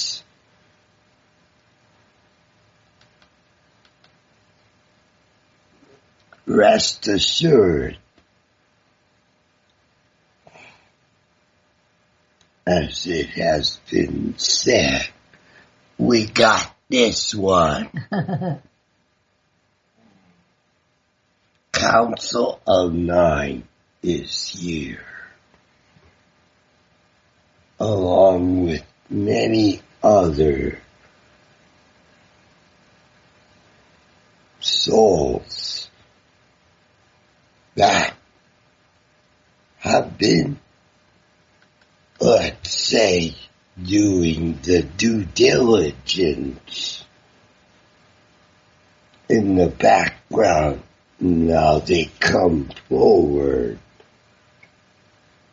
like all the messages are saying.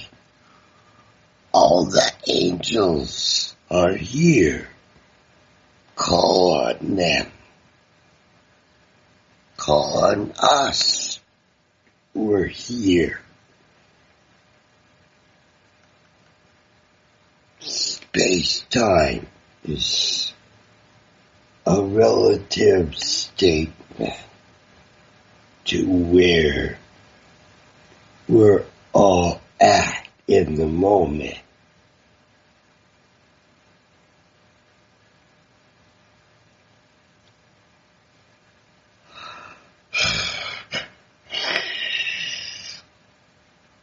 The physics of this reality is changing by the second. Yeah.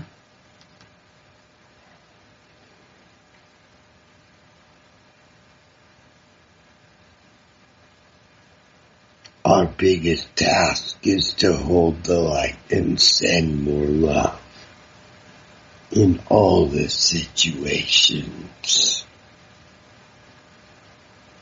It's a very big deal mm-hmm. right now simply because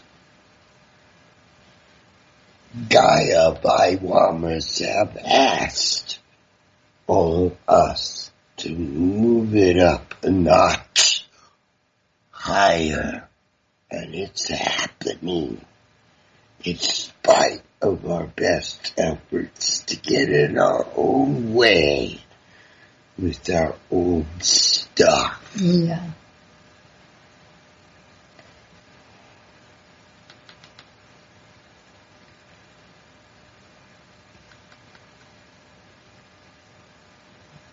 As we have moments of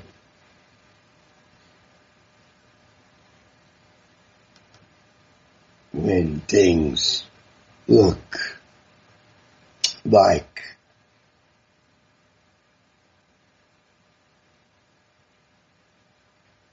the energies are so intense and things feel like can't go on. Focus on those rose colored rays pouring in. A sunshine yellow,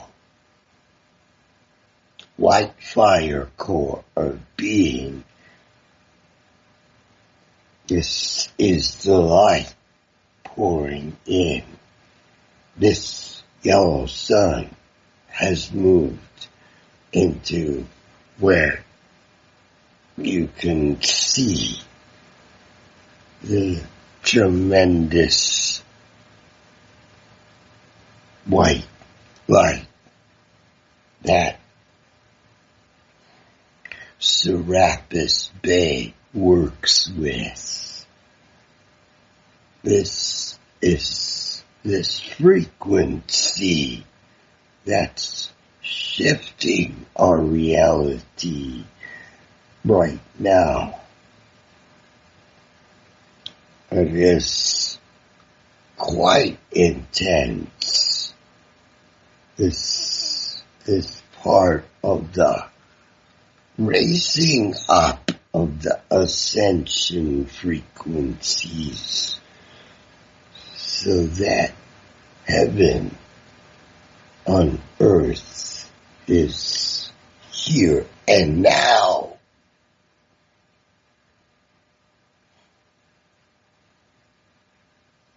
We know it has been tough to handle these energies.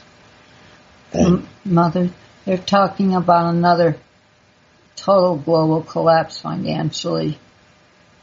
15th, 16th, 17th of the month. oh, they want to play with, Blame it on Joe. yeah, and whether it is spoken about or not. this old timeline of being in debt and enslaved to the old energies not working anymore. Mm-hmm. People are taking their power back with love, not giving it away to the dark side. That is a good thing.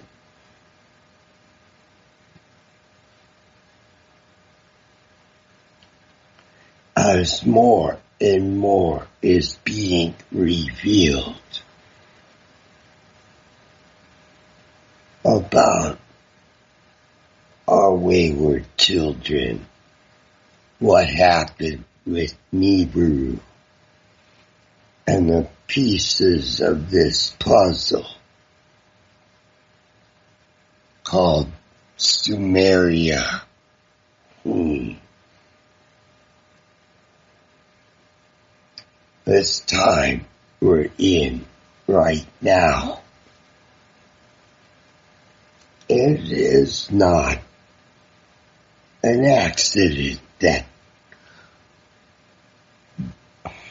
things are heating up in the Middle East. This ancient story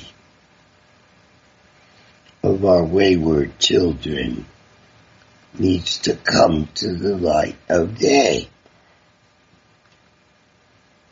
Not all of the Elohim fell.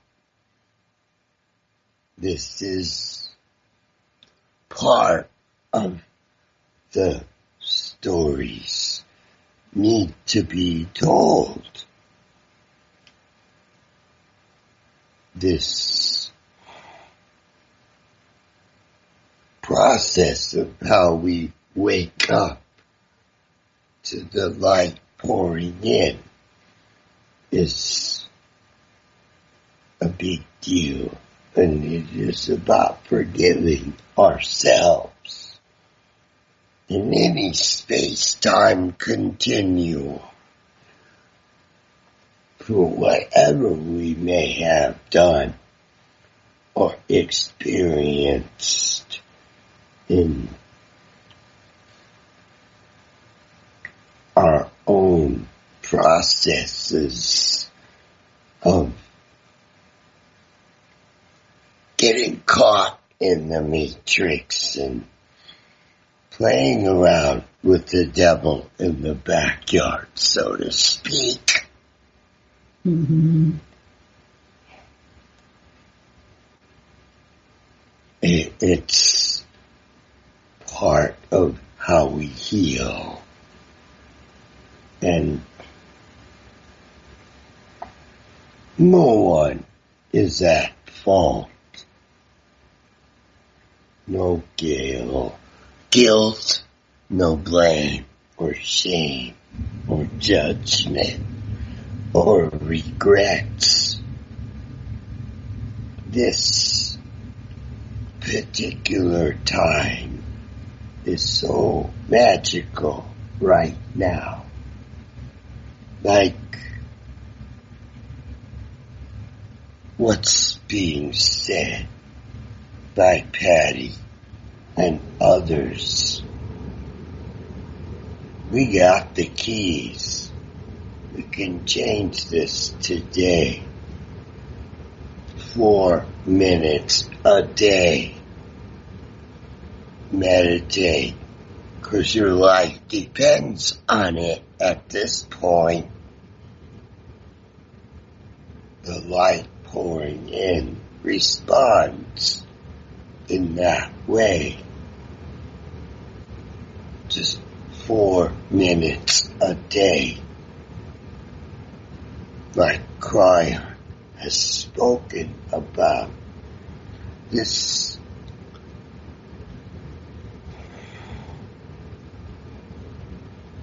what has been taught by His Holiness Maharishi way back in the day it makes a difference in all the realms and not just airy fairy flower stuff.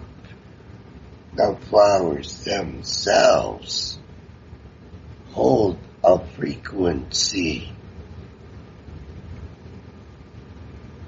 Right now, there are beings on this planet that have not been here before. New plants, new animals are coming forth. New birds. It is about the shift of the ages.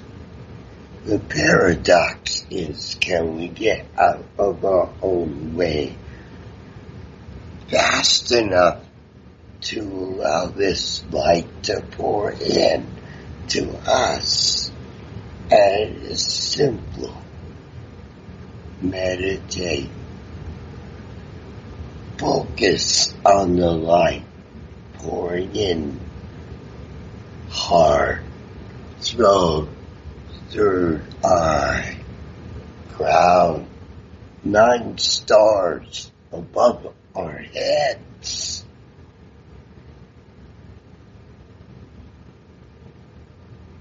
We are such tremendous beings of light, love, power,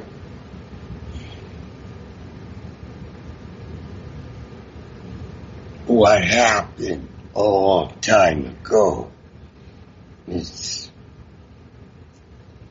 because we are immortal, infinite, eternal beings. When you are at level of co-creator source, what you think manifests into crystallization, physicality. This is why in the ashrams it is taught to focus on the mantras of tremendous power in light, mm-hmm. love, as we train the conscious monkey mind to keep the thoughts pure. It changes physical reality. In a sense, yes, we are in a global village In this global village, we've been given the keys to the kingdom, queendom. We all are sons and daughters of the Most High. This is why we got to be here at this time with the gifts, abilities, Siddhas, Jedi powers, whatever you wish to call them. It's how we navigate this new reality. And may the force be with you always. We got miles to go. Before we sleep? Yes. Got a date on the outer rim of the galaxy. This and, galaxy, Milky Way. And the topic is the mission with NESARA. Yes. It's already here in terms of we have one collectively in our minds and hearts uh, the moment of the sorrow. Let it be. Mother, let it be. Greetings in the the light of the most radiant one. Kadosh, Kadosh, Kadosh, Adonai. Kadosh, Kadosh, Kadosh, Adonai Shabbat. Kadosh, Kadosh, Kadosh, Adonai, Sabaoth. Eliyahu, Eliyahu, Eliyahu. Adonai Vasu Baragas. Namaste.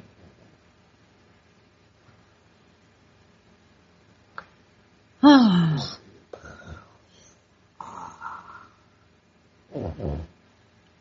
Mother said, be who you are. Okay.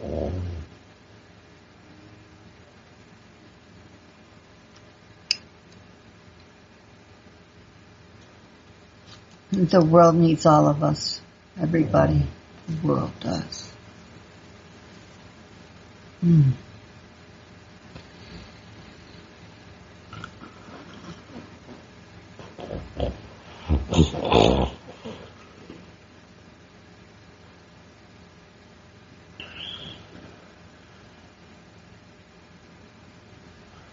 She's, he's coming. I believe so.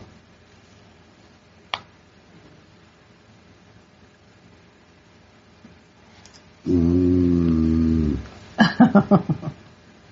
Oh. there you are. Hi, Ram.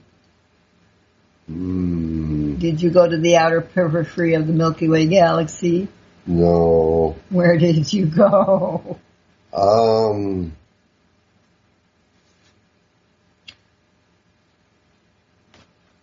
I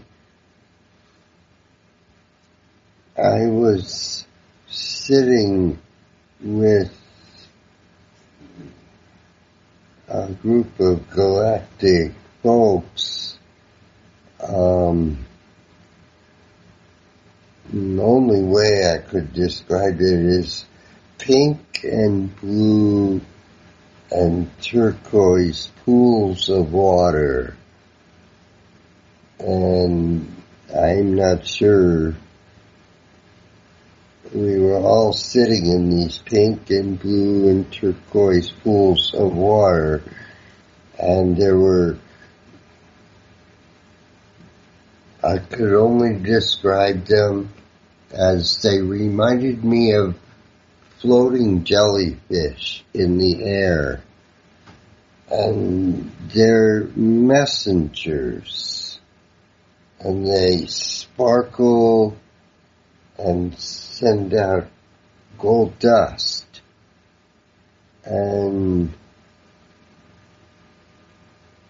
they are tremendous messengers. Mm, I'm not sure where this was. And uh, the word Venus comes to mind, but I'm not sure. You do pay a lot of visits to Venus. Yes, Yes, you do.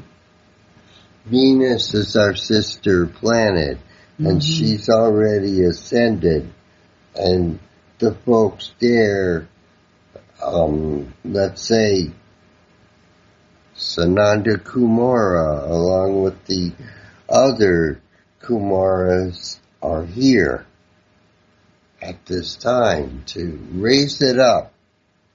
It is right at this time, I could say this is imperative that it's happening. hmm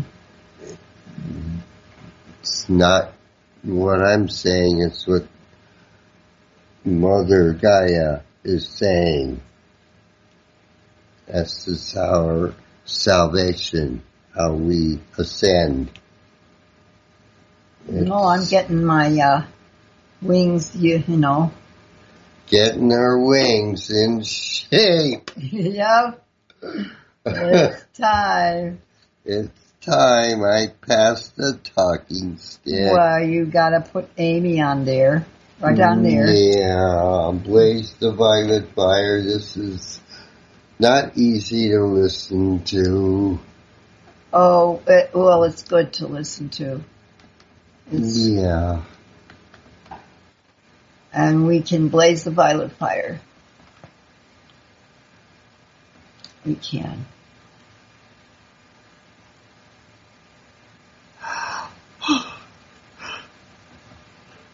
Oh.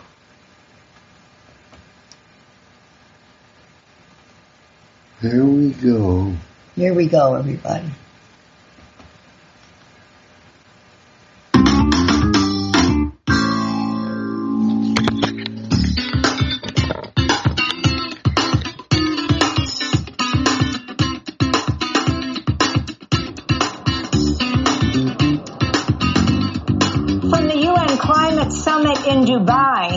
In the United Arab Emirates, this is Democracy Now! The kids can't sleep, the kids can't eat, the kids can't even speak. Most of the time they're just mute, silent, uh, shaking out of fear, sometimes whimpering because of how close the, the bombs are wherever you are in in Gaza. And again, the, the, the, how the houses shake every time there is a bomb uh, around. And this is happening again all over Gaza Strip. Those were the words of the Palestinian poet and professor Rafat Alareer on Democracy Now! just two months ago. He was killed this week in an Israeli airstrike along with his brother, sister, and four of his nieces. We'll speak to one of her Rafat's close friends as the Palestinian death toll in Gaza tops 17,000. Then, in an exclusive interview, we speak with the indigenous climate activist Jacob Johns, shot two months ago in New Mexico by a gunman wearing a red MAGA hat. Jacob is here at the UN Climate Summit. I was shot in New Mexico while attending a prayer vigil for a conquistador that was uh, trying to be put up for a statue. It was uh, like a homage to, to uh, colonization. Then Brazilian President Luiz Inácio Lula da Silva is calling for phasing out fossil fuels, but has alarmed many climate activists as Brazil moves to join the oil producer alliance OPEC Plus as an observer state. Now is the time to face the debate about the slow motion pace of the decarbonization of the planet and to work towards an economy that will be less reliant on fossil fuel.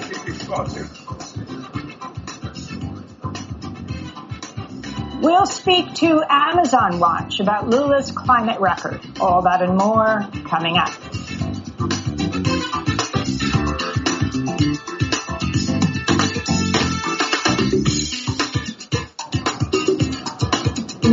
To Democracy Now!, democracynow.org, the War and Peace Report. I'm Amy Goodman. We're broadcasting from the UN Climate Summit in Dubai. The UN Agency for Palestinian Refugees warns civil order is breaking down in the Gaza Strip as Israel continues its unrelenting assault. In one of the latest attacks, dozens of Palestinians were killed and injured. Israeli warplanes struck near the Al Amal hospital and the Palestinian Red Crescent headquarters in Khan Yunis. In Gaza City, Doctors Without Borders reports 115 Palestinians were brought to the Al-Aqsa hospital Thursday dead on arrival. The medical charity said in a statement, quote, the hospital is full. The morgue is full. We call on Israeli forces to stop the indiscriminate bombing of the Gaza Strip and protect civilians and civilian infrastructure. We need a ceasefire now, they said. Meanwhile, videos emerged showing Israeli soldiers in Beit Lahia in northern Gaza detaining over a hundred Palestinian men at gunpoint, forcing them to strip to their underwear while lined up, kneeling on the pavement. Among those detained was Diaa al-Kahlout, a Palestinian journalist with the London-based pan-Arab newspaper Al-Arabi Al-Jadid. In a statement, the newspaper condemned the mistreatment of Al-Jadid and other civilians, saying Israeli forces, quote, deliberately subjected the Gazans to degrading treatment, forcing them to disrobe, conducting intrusive searches, and subjecting them to humiliation upon arrest before forcibly transporting them to undisclosed locations, unquote. In the occupied West Bank, the Palestinian Health Ministry reports at least six Palestinians were killed and many others wounded in Israeli raids overnight. An Israeli airstrike in Gaza has killed the prominent Palestinian academic and activist Rafat Alareer, along with his brother, his sister, and four of her daughters. He authored dozens of stories and poems about life under Israeli occupation. Rafat Alareer spoke to Democracy Now! in October. Israeli strikes rattled his family's home in Gaza City. Speak about thousands, hundreds and thousands of Israeli bombs uh, and shells targeting all areas of the Gaza Strip. The kids can't sleep. The kids can't eat. The kids can't even speak. Most of the time they're just mute, silent uh, shaking out of fear, sometimes whimpering because of how close the, the bombs are wherever you are in uh, uh in Gaza.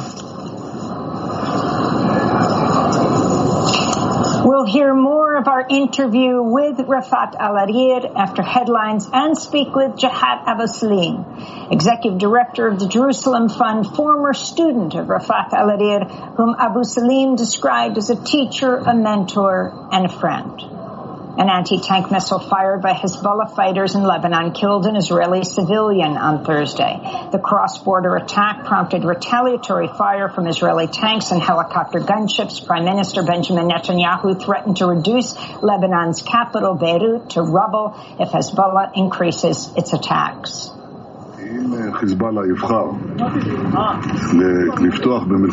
If Hezbollah chooses to start an all-out war, then it will, by its own hands, turn Beirut and southern Lebanon, not far from here, into Gaza and Khan Yunis. In Tel Aviv, friends and family of Israelis held hostage by Hamas held a candle lighting ceremony Thursday marking the start of the Jewish holiday of Hanukkah. This is Danielle Lifshitz, whose 83-year-old grandfather Oded was kidnapped by Hamas and brought to the Gaza Strip October 7th. We light the candles for the return of the hostages, for the release of the hostages, to make a deal for the hostages, and uh, that's what we are here for. On Tuesday, released Israeli hostages joined the loved ones of Israelis still held captive in a meeting with Netanyahu and his war cabinet. Haaretz reports one woman whose release was negotiated during an exchange of captives assailed Israeli leaders for indiscriminate attacks that put hostages at risk. She said, quote, we slept in tunnels. We feared not Hamas, but Israel might kill us. And then it would have been said, Hamas killed you, unquote. Another former hostage whose husband remains a captive cited recent reports in the Wall Street Journal that Israel's drawn up plans to flood Gaza's network of underground tunnels with seawater, a move that could foul Gaza's supply of drinking water for decades. She said, quote, he was taken to the tunnels and you talk about washing the tunnels with seawater. You prioritize politics over the hostages, she said. The United States military has launched joint flight drills with Guyana as the White House reaffirmed its unwavering support of Guyanese sovereignty amid mounting tensions with Venezuela over the disputed oil-rich Essequibo region. After holding a referendum on the issue last weekend, the Venezuelan government ordered its state-owned companies to start exploring oil and mineral reserves in Essequibo, which represents roughly two-thirds of Guyana's territory. Guyanese asked the International Court of Justice to reaffirm current borders. This is the Guyanese president, Irfan Ali. We will not allow our territory to be violated, nor the development of our country to be stymied by this desperate threat. Brazilian President Luiz Inácio Lula da Silva said Thursday regional groups should help find a peaceful resolution, adding, quote, we do not need war in South America, Lula said. In Texas, a judge granted a temporary restraining order Thursday against the state's sweeping abortion ban to allow a 20 week pregnant woman with a non-viable fetus to get an abortion. 31 year old Kate Cox filed the first of its kind lawsuit last week. Travis County Judge Maya Guerra Gamble said it was, quote, unforgivable that she was forced to go to court, unquote, to seek emergency medical care. The idea that Miss Cox wants desperately to be a parent and this law might actually cause her to lose that ability is uh, shocking and um, would be a, a genuine miscarriage of justice. Following the judge's ruling, Texas Attorney General Ken Paxton threatened to prosecute any providers involved in Kate Cox's abortion care. A Nevada grand jury has indicted six fake Trump electors who falsely claimed Trump won the 2020 vote in Nevada. They face felony charges with penalties that could see them sentenced to up to five years in prison. In Wisconsin, 10 pro-Trump Republicans involved in their state's fake elector scheme admitted Biden won Wisconsin in 2020 as part of a legal settlement. The agreement compels the 10 fake electors to cooperate with the Justice Department's investigations into Trump's election fraud and the January 6th Capitol insurrection. The Justice Department indicted Hunter Biden Thursday on nine counts of tax evasion. The indictment filed in California accuses President Biden's son of withholding at least $1.4 million in federal taxes owed from 2016 through 2019, including income from foreign businesses in Ukraine and China. This comes as Hunter Biden is already facing federal firearms charges in Delaware. And Benjamin Zephaniah, a British activist and poet whose works were inspired by his Jamaican and Barbadian roots, has died at the age of 65. Zephaniah published his first collection of reggae inspired dub poetry after he moved to London in 1979, tackling topics like racism and poverty. He was also one of the first poets to address the climate crisis. In 2003, Benjamin Zephaniah refused the prestigious OBE award, which stands for Order of the British Empire. In an op-ed, he wrote, quote, no way, Mr. Blair, no way, Mrs. Queen, I'm profoundly anti-empire, he said. In 2010, Zephaniah spoke to Democracy Now! just after he joined the British production of The People Speak, a people's history of Britain inspired by the work of the late historian Howard Zinn. I didn't know big words like democracy. I didn't know the difference between left or right or anything like that. I just knew I was suffering racism. I was suffering police brutality. Our schools are run down, our houses are run down, and I wanted to speak about it. Um, it was political, but I couldn't spell the word politics. I just wanted to talk about the conditions we lived in. And those are some of the headlines. This is Democracy Now!, democracynow.org, the War and Peace Report. I'm Amy Goodman. We're broadcasting from Dubai in the United Arab Emirates at the UN Climate Summit. Israel's bombardment of Gaza has entered its third month. Health officials in Gaza say the Israeli assault has killed over 17,000 Palestinians. Earlier this week, an Israeli airstrike in Gaza City killed the acclaimed Palestinian academic and activist Rafat Alareer, along with his brother, his sister, and four of his nieces. For more than 16 years, Alareer worked as a professor of English literature at the Islamic University of Gaza, where he taught Shakespeare and other subjects. Rafat Alareer was a father of six and a mentor to many young Palestinian writers and journalists. He also co-founded the organization We Are Not Numbers. He authored dozens of stories and poems about life under Israeli occupation in Gaza. In a few minutes, we'll speak to one of his friends.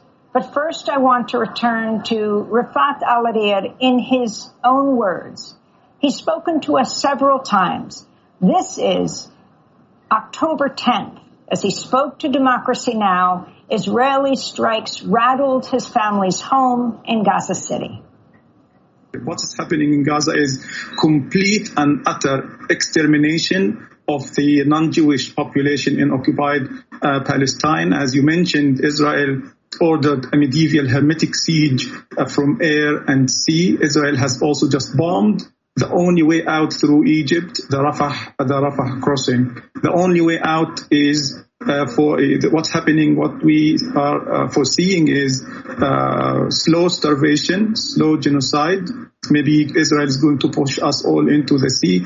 And I think what is making it even more difficult than before is that the whole world, not even lip service, all uh, uh, American and European countries and politicians are rushing to pledge allegiance to Israel and to Netanyahu. Israeli uh, um, American uh, politicians, uh, American uh, presidential hopefuls are literally calling for for uh, for genocide. American mainstream media is not pushing uh, back against Israeli officials, calling for the collateral damage of hundreds of thousands of Palestinians in Gaza. why is this happening? Because we refuse to live under occupation. We refuse to live in, in, in, in, total submission. We want freedom. We want this occupation to end. This is, this is not a state of war, as uh, one of your guests just mentioned. This is a state of occupation that started over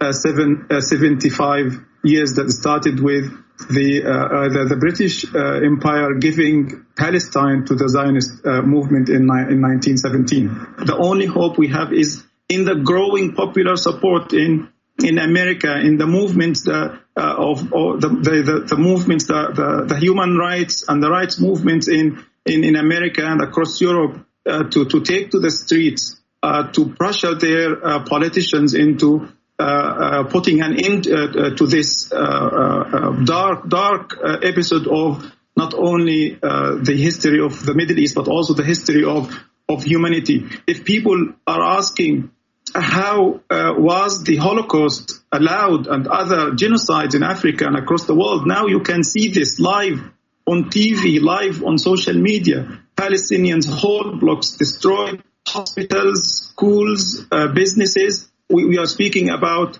uh, uh thousands and thousands of, of housing units uh, destroyed by, by, by Israel. So my message to the free people of the world is to move, to pressure, to mobilize, and to take to the streets. Rafat Al you are the father of six. How old are your children? And can you describe uh, what it's like to live there right now? Like I said, this has been systematically happening for over seven seven decades. It was uh, the noose around Gaza's uh, neck was tightened 15 years ago, and it's being tightened even further now. Uh, the, the, the, situation is uh, unspeakable. Can, you can't describe what's happening in, in words. Uh, uh, we, we speak about thousands, hundreds and thousands of Israeli bombs uh, and shells targeting all areas of the Gaza Strip. The kids can't sleep. The kids can't eat. The kids can't even speak. Most of the time they're just mute, silent, uh, shaking out of fear, sometimes whimpering because of how close the, the bombs are wherever you are in uh, uh, in Gaza. And again, the, the, the, the, how the houses shake every time there is a bomb uh, around. And this is happening again all over Gaza Strip. Israel is telling people, is pushing people forcibly to leave uh, out of their uh, uh, homes and and asking, urging them to go to certain places like the city center or the UN places uh, shelters, and then Israel bombs the roads leading to these areas and bombs uh, Uh, these crowded areas. Yesterday there was a massacre. Israel killed about 60 Palestinians in Jabalia refugee camp in a local market where there is a, a UN school, people, people taking shelter there. So whether it is my, my kids or any Palestinian kid or any Palestinian, no one is safe. No place is safe. Israel is bombing everywhere. Those were the words of the acclaimed Palestinian academic and activist Rafat Al speaking on Democracy Now! October 10th. Earlier this week, he was killed in an Israeli airstrike along with his brother, his sister, and four of his nieces. Rafat last posted on social media Monday, writing on the platform X, quote, The Democratic Party and Biden are responsible for the Gaza genocide perpetrated by Israel. When Democracy Now! spoke to Rafat during the 2021 Israeli assault on Gaza, he also accused the Biden administration of enabling the massacre of Palestinians.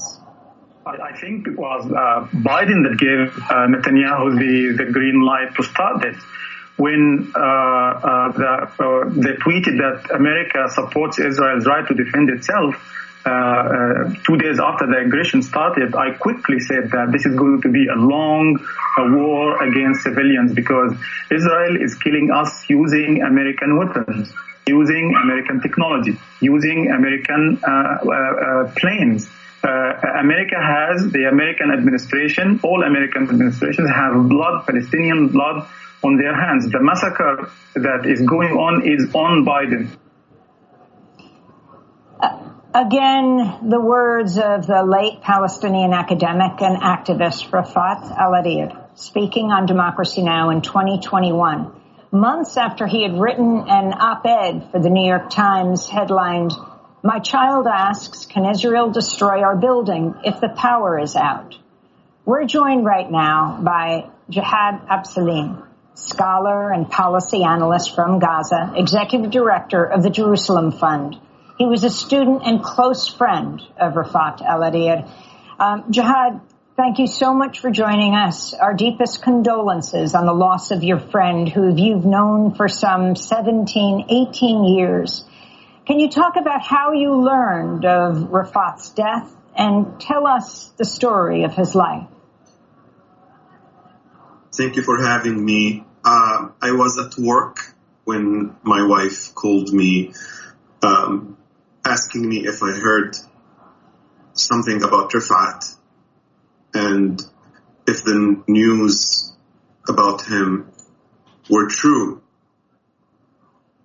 I opened my my phone, I looked at my social media apps, and that was the moment I realized that he was gone. Rifat al was a towering figure in Palestinian society, especially in Gaza.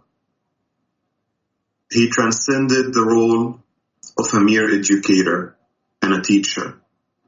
He was a mentor, a beacon of wisdom and guidance, a loving father and husband, and a compassionate son. Rifat's presence enriched the lives of hundreds, if not thousands of students. His influence extended far beyond the confines of the classroom. Rifat, Rifat wasn't just a teacher. He was a friend, a confidant. He was someone who loved to support his students and who believed strongly in the potential of each student, offering them personal advice and guidance. Rifat will be missed. It is really hard to sum up Rifat's story in a few words. But one thing I can say, Amy, is that Rifat's life was not without its share of many, many challenges. Despite personal tragedies and the harsh realities of life in Gaza, Rifat remained unwavering, using his pen and his voice to fight back and to write back.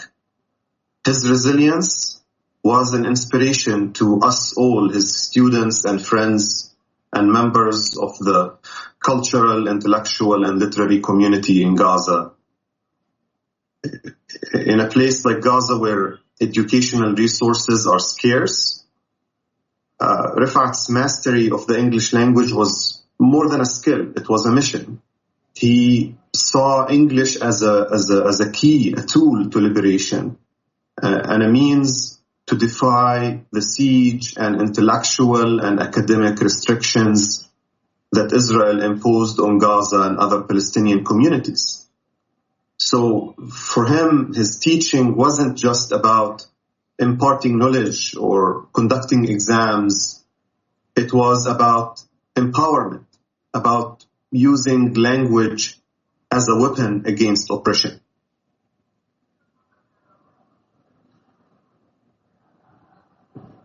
Do you know, Jihad, how he was killed?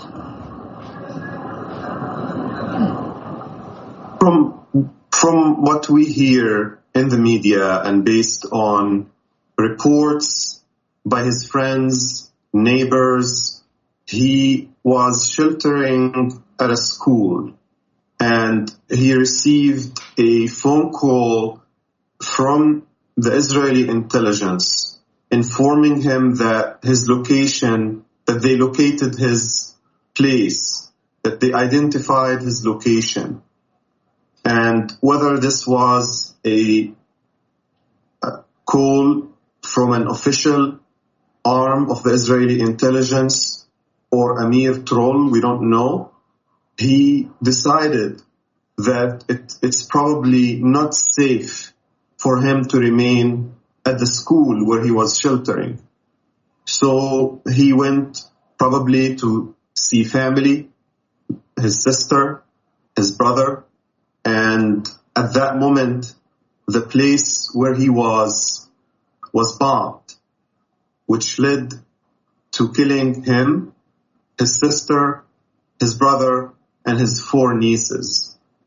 Many of the details remain unknown given the fact that the part of Gaza where he was killed in Shuja'iyya is cut off from the rest of the Gaza Strip.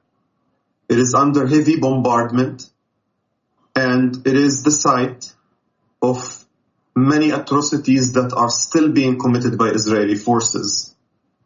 So without having journalists and investigators and workers with international organizations access these areas, we can't really fully grasp all the details of Rafat's death. And of course, the tragedy, the tragedies that have befell many, many other Palestinians there.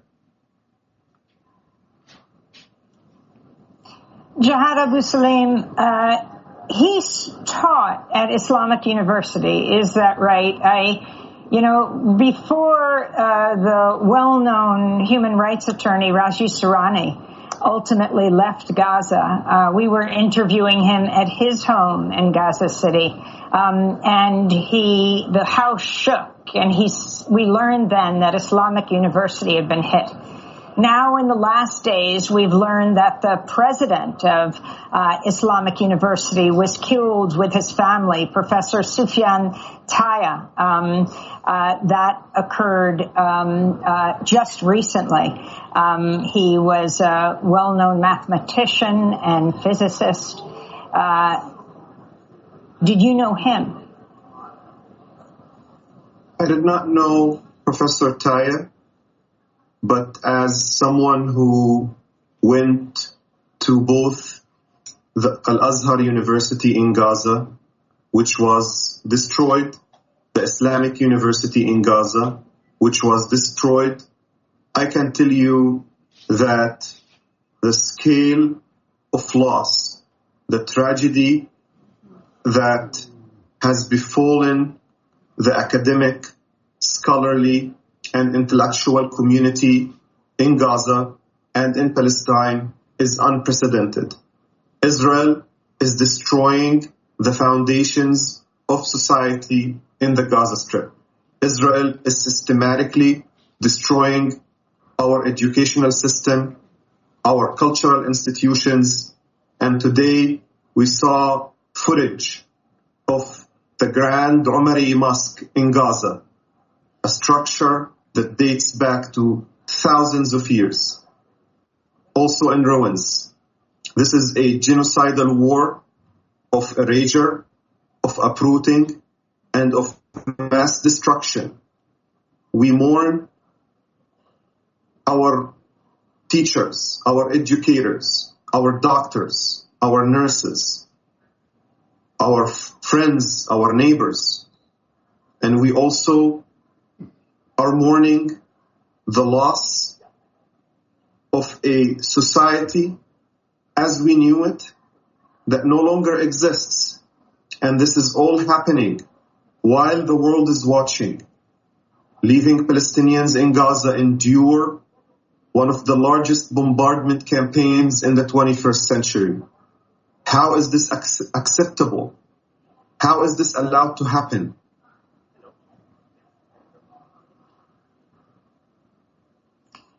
Jihad Abusalim, um, Rafat edited two volumes. Can you talk about those books? Uh, like Gaza Writes Back. He was a poet, a writer, an author, an activist. In Gaza Writes Back, Rifat says, and I quote, Writing is a testimony, a memory that outlives any human experience and an obligation to communicate with ourselves and the world. We lived for a reason to tell the tales of loss, of survival, and of hope. In quote. Rifat Alareer understood the power of English.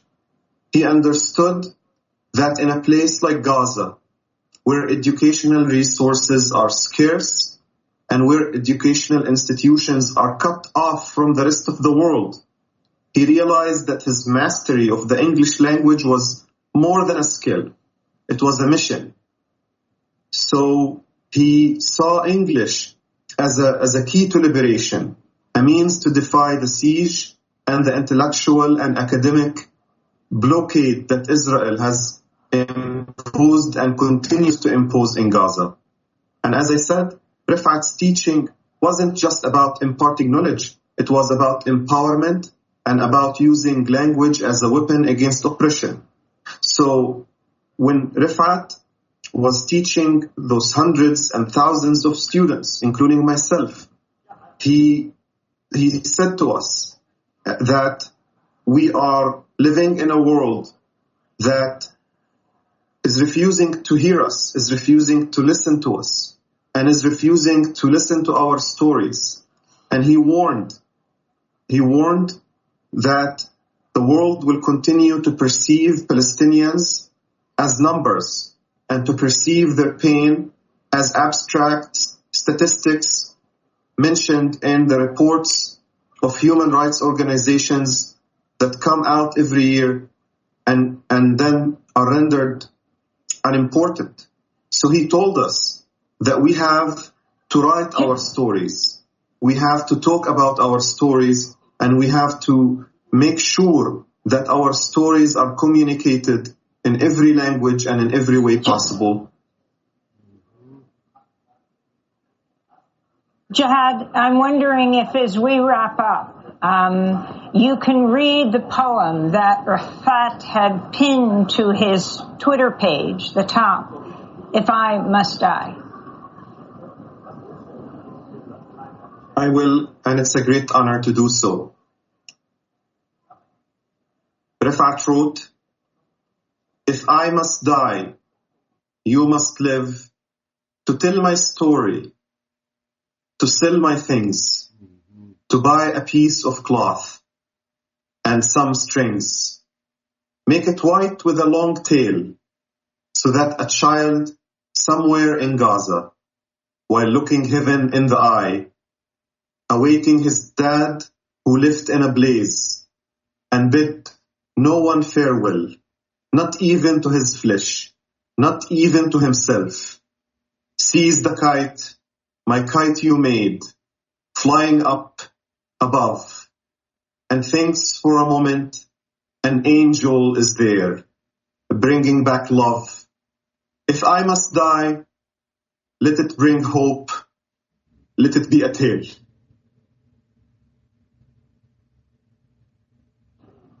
Jihad Abu Salim, I want to thank you for being with us again. Deepest condolences on the loss of your friend and mentor. Jihad is a scholar and policy analyst from Gaza, the executive director of the Jerusalem Fund, speaking to us from Virginia. Um, Rifat Alareer was the editor of two volumes, Gaza Unsilenced and Gaza Writes Back. We'll also link to his op-ed piece in the New York Times, he wrote several years ago. This is Democracy Now!, democracynow.org. I'm Amy Goodman. Meanwhile, here at COP28 in Dubai, protests in solidarity with Palestine have faced severe restrictions. Earlier today, Asad Rehman, the lead spokesperson for the Climate Justice Coalition, joined with other leaders of human rights groups in a media huddle to talk at an unofficial media briefing there's a deep irony that we have the Secretary General invoking Article 99 of the UN Charter, and we still, and in this a UN space uh, where you have countless UN institutions calling for a ceasefire, even uttering the word ceasefire has been something that we were blocked from saying, and it has taken us a week of negotiating before we were allowed to say that sentence in there. But still today, uh, any visual depictions of that, including badges, etc. And People have been told they are not allowed to wear that. Uh, people have been told they will be debadged if they don't take off those badges uh, or take off keffiyehs or take off these lanyards. I have to say, some both of us who have been involved in this UN space for many many years, this is probably the most restrictive we've seen. Way more restrictive than Egypt last year, and, and deep irony there, where we were promised that our rights as civil society would be protected here. And everything we have tried to do has been within the UN rules.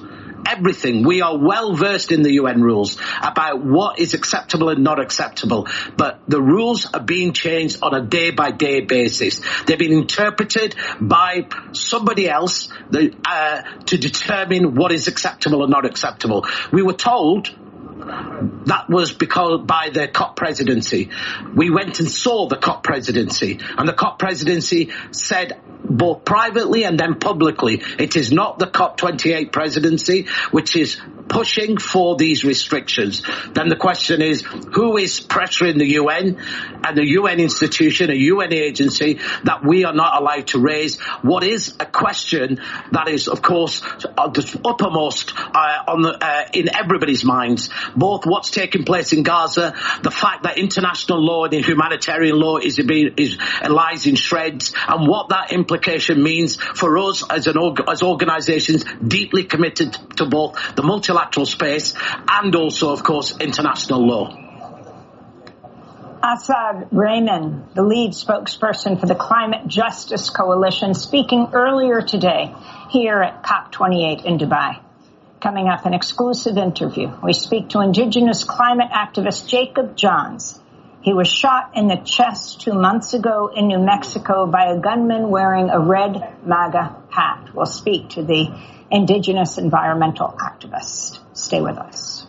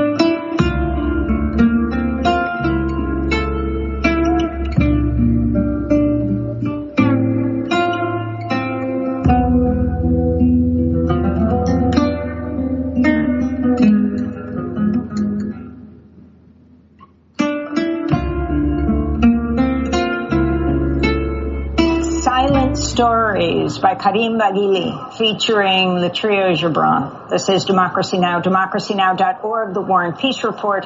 I'm Amy Goodman as we broadcast from COP28 in Dubai. We look now at threats to land and environmental defenders on the front lines of the climate crisis. Global Witness documented that last year a climate defender was killed every other day somewhere in the world. In a minute, we'll speak with Jacob Johns, a Hopi and Akimel O'odham environmental defender with the U.S. Climate Action Network.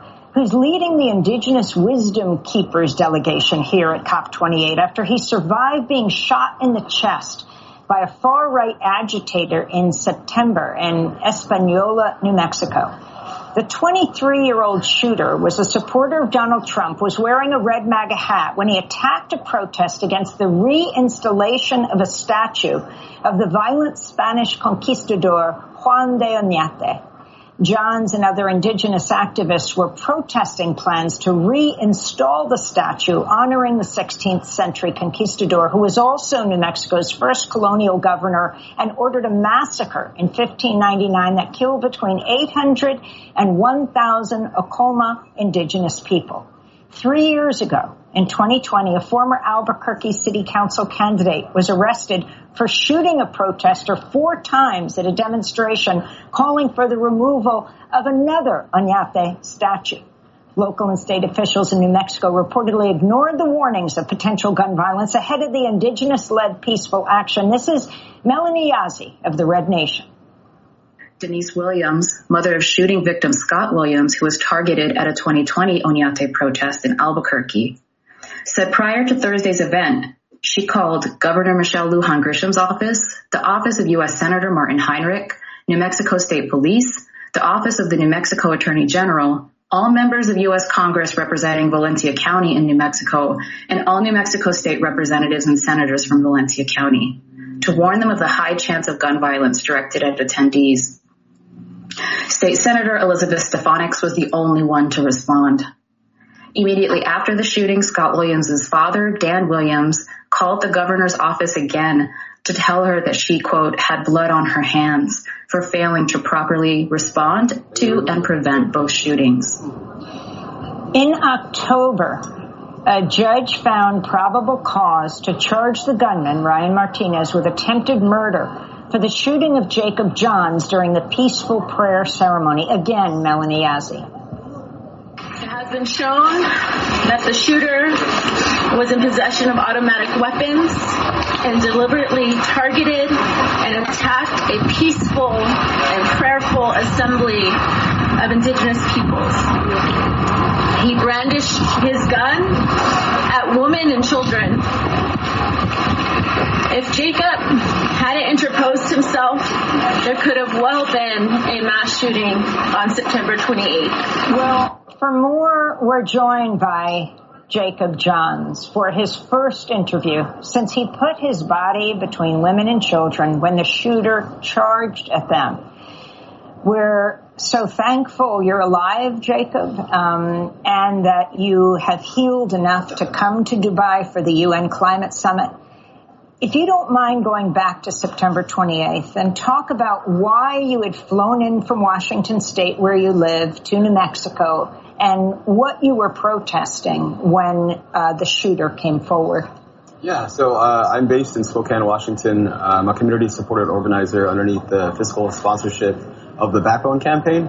And so I, am like a solo nonprofit group that does intersectional organizing around social justice and environmental protection. Uh, I am a part of the U.S. Climate Action Network, which is uh, a, national network that has like 187 organizations that come together and really try to build the build momentum around forcing our government to, to do what they say they're going to do, especially at these international tables of the COP. I had applied for a grant and I went down to the West Coast regional meeting to talk to, about the grant and to meet with other orgs in the area. Uh, one of the things that the network likes to do is to support local movement spaces. And I was asked to come out and support the local Tewa movement that was taking place at the statue in Espanola um, I'm part Hopi, which uh, makes me cousins to my Tewa cousins in New Mexico. And so I felt obligated to go out there. They told me that it was mainly women and children and two spirits and elders that were holding ceremony and prayer vigil to pray that this statue wasn't reinstalled. Uh, the statue was taken down in 2020 and the Acoma people and the Jemez people and all of the local Tewa people have oral history and oral testimony of the horrendous things that took place there at the hands of this person, Oñate. So uh, we came out to support, to spend the night there, and we had a prayer ceremony at sunrise. Uh, accompanied with the elders of the Tewa Women United and uh, other members of the U.S. Climate Action Network that came out to support. And um, the county commissioner ended up not uh, reinstalling the statue, and so our prayers were heard and, and answered. You know, we weren't protesting, we weren't anti anything, we were pro logic and we were pro sensibility, and our prayers were sent out into the universe and were received. So, what happened with this guy in a red MAGA hat? So a group of uh, agitators showed up. A bunch of uh, right-wing extremists showed up wearing, you know, "Make America Great Again" hats, and um, we're really just advocating for the statue to be built and to, well, to be re-put into place. Um, this they thought was a, something that needed to be honored. Um, this person uh, who the statue is of is equitable to uh, Hitler. And so, you know, we think of the idea of putting up a statue of Hitler in, uh, you know, in, in a place where there's mainly Jewish people, it's a, it's a horrendous atrocity to like just moral responsibility. And so these people came out and they were very, very aggressive, very, very agitative. Um, there was one specifically, the shooter, um, that was walking around and being very, very aggressive, coming into the space, coming into the uh, altar space, and was just taking a lot of video, getting in people's faces, saying racist things to young children, and just uh, really being in a in a negative space. Uh, the police ended up taking him and, and making him leave uh, because of how he was being so aggressive to the gentle crowd. Um, and then he was allowed to come back in. Uh, once he came back in, the police left, and this is when the uh, incident occurred. And he opened fire. You went through several surgeries. Um, that was at the end of September. This is only two months later. Um, you've healed enough to come here. Um, talk about why uh, you're leading the Indigenous Wisdom Keepers delegation and what you're calling for here. Yeah, so, you know, they said that they charged him with attempted murder, but I, I did in fact die. I died in the helicopter on the ride from El Española to uh, Albuquerque, and in that place beyond uh, death, I ran into a council of spirits that I had to beg and convince to let me come back into this body. I had to sign a new life contract with a, list, a long list of, of things that I had to do. And so this was one of them. You know, we had been working for a year uh, bringing together a group of uh, indigenous wisdom keepers and activists and youth activists from around the world to come together and put our minds into a document that would distill indigenous wisdom from a global perspective and really stand in solidarity with each other. You know, a lot of us as indigenous folks understand that uh, what we are trying to push domestically often goes on deaf ears and that we have to step outside of our governmental forces and try to plead internationally to these type of venues. And so we have, uh, you know, 15 folks who had been coming from around the world to be here. And I was, first off, spiritually obligated, but morally obligated to continue to do this work. And, you know, first I'm the, I'm the money man too, right? Like I gotta sign the checks, I gotta put everything in, I gotta make sure everything is in the space that it needs to be, but I do have ongoing medical issues. And what is most important you want to see out of COP28? I want to see the hearts and minds of our world leaders shift into a more logical frame. You know, we must stand in solidarity with a future that is healthy and livable and just. Uh, we are being fed dystopian lies about how the world will end and how everything will fall apart. And yes, the science is saying that, but we as indigenous people understand that as the old world dies, that a new one is created and that we must focus on that creation process as being what it is we are trying to broadcast into the universe. Jacob Johns, Hopi, and Akimel O'odham, environmental defender, part of the U.S. Climate Action Network, leading the Indigenous Wisdom Keepers delegation after surviving being shot in the chest in September by a far-right agitator in New Mexico. Thank God you're okay. Thank you so much for being here in this first interview, Jacob. Next up, as Brazilian President Luiz Inácio Lula da Silva calls for phasing out fossil fuels, we'll speak with Amazon Watch about Lula's climate record. Back in 30 seconds. America and Russia, warmonger fights warmonger. I care about I ma, I care about I pa. Life and stop the war. Stop the war. Stop the war military powers, we know who you are. You cannot dictate with your blood and your ears. Our peaceful people fight this Stop the war, stop the war. For certain death is near, not far. Hypocrites drive to Geneva in car, pretending they want to stop the war. Now what we want is love and unity. We want together as a happy family. We are citizens of this world, you see. A peaceful life is a birthright to lead. Nuclear free, nuclear free world. Stop the War by Benjamin Zephaniah, the British activist and poet.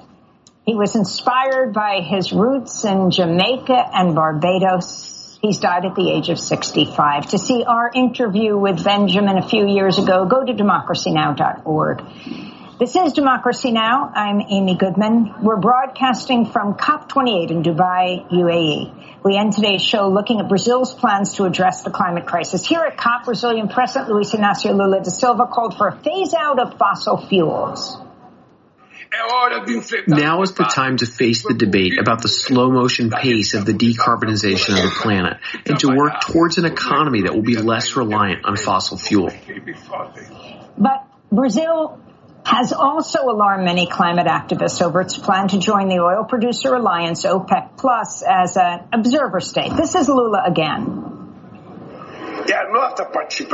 Our participation in OPEC is for us to discuss with OPEC the need that rich oil producing countries start investing part of their money in helping poor countries in the African continent, in Latin America, in Asia to invest in non-fossil fuels. They can fund ethanol, biodiesel, wind energy, solar energy, green hydrogen. This is our role.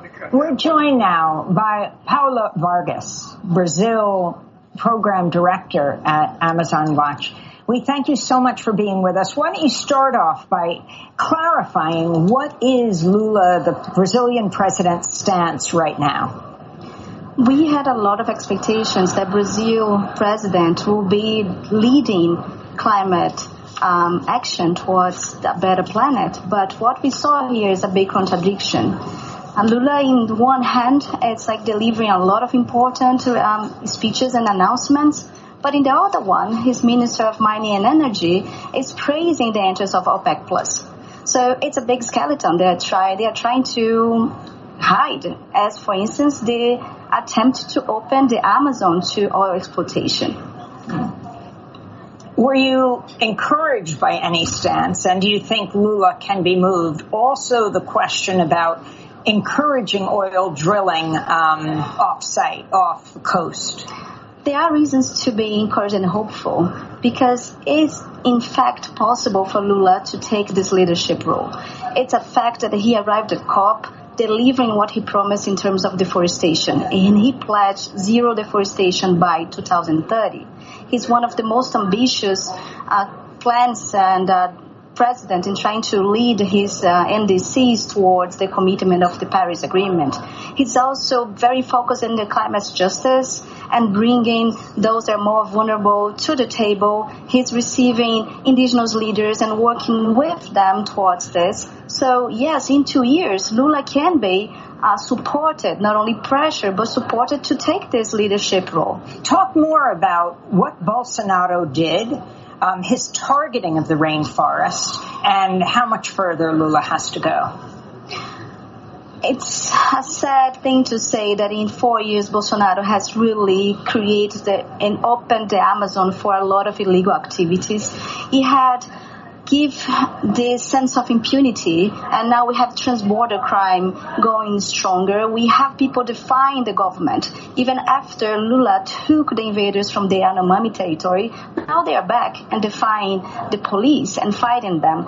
So what Bolsonaro did was unprecedented in terms of like, like helping those illegal loggers, illegal minings, and farmers to get to the Amazon as the new frontier and a lawless frontier. So Lula has a big challenge. First, to try to get better condition, give better condition to the environmental agencies. They are now trying to do the work, so they need funds, they need people because it was dismantled. But it's proof that it can be done.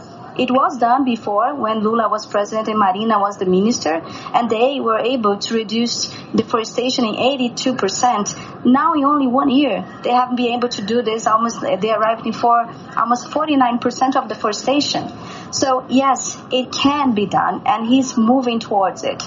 But we also have to understand and be attentive for what they are calling sustainable progress, economy, because he's talking about bioeconomy. But there are a lot of people that thinks that that means more mining, and mining, the model that exists now, it's not sustainable. So it is Brazil can give can be in the leadership of renewable energy and can think about a different progress if they work with community towards, for instance, regenerative agriculture and not agribusiness, not cattle, not big industrial monoculture, because people are hungry. Like we need food, and farmers can also be part of the development, right?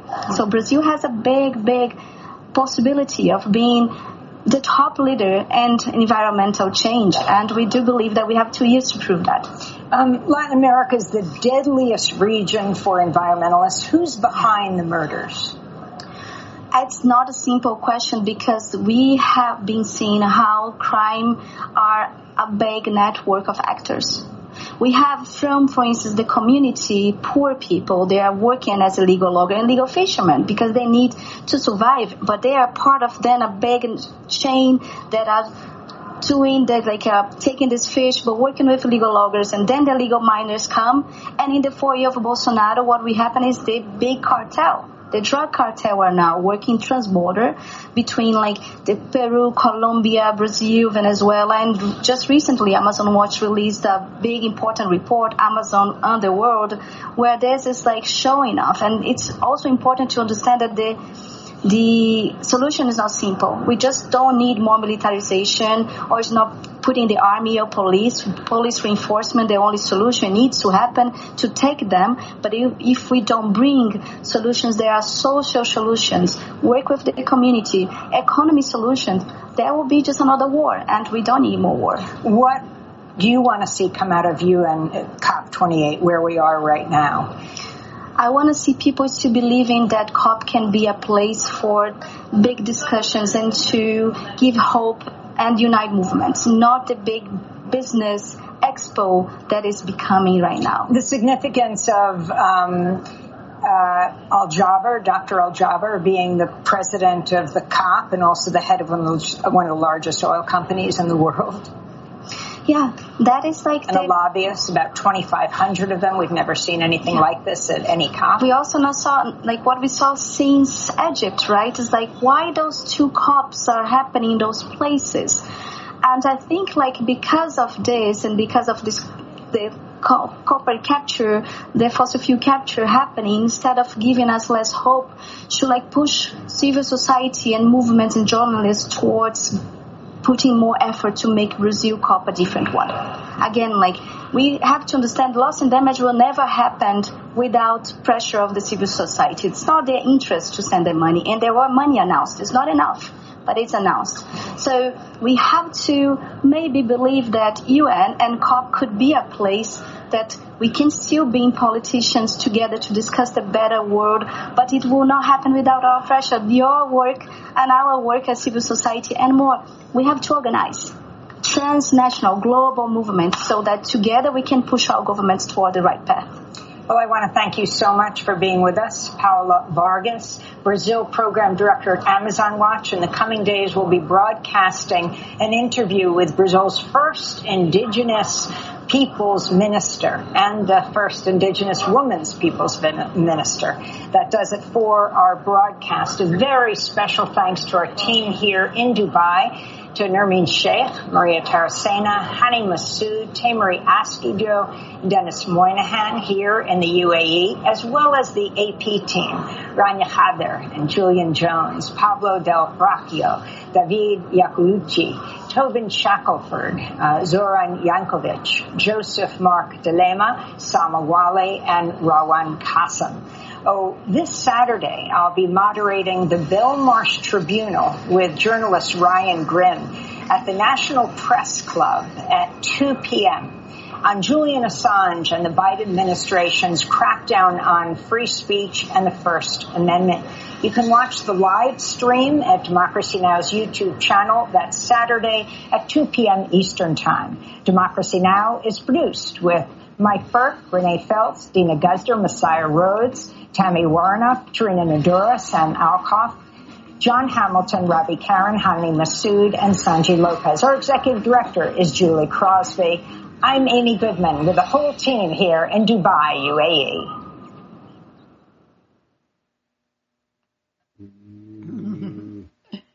Oh my. Oh. I keep remembering Mother said one month mm-hmm. and everything can be made right. Mm-hmm. Post NESARA, the enactment of NESARA. Mm-hmm. Okay. We're going to play this next one.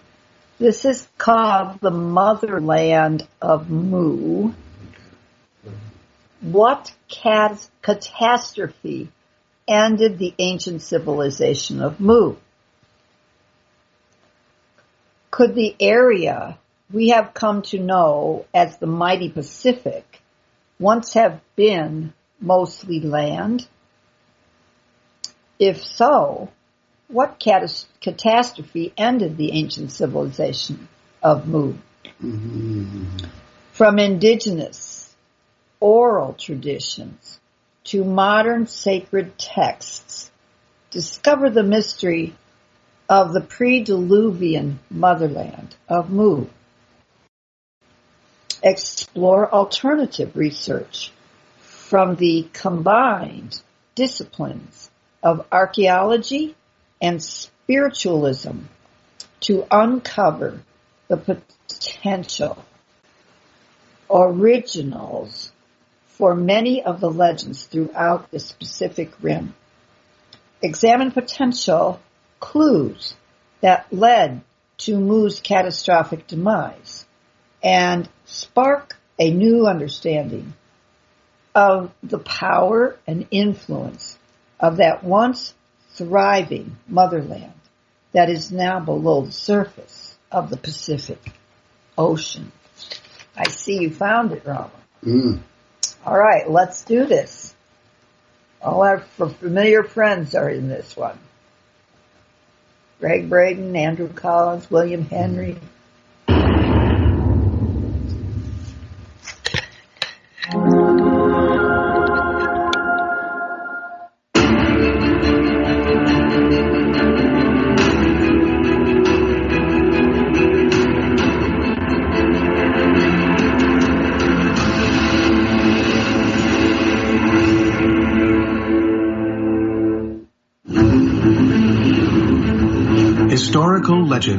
Around the planet speak of two great civilizations, Mu and Atlantis, that rose to prominence and power and were completely destroyed by catastrophes that are beyond our comprehension.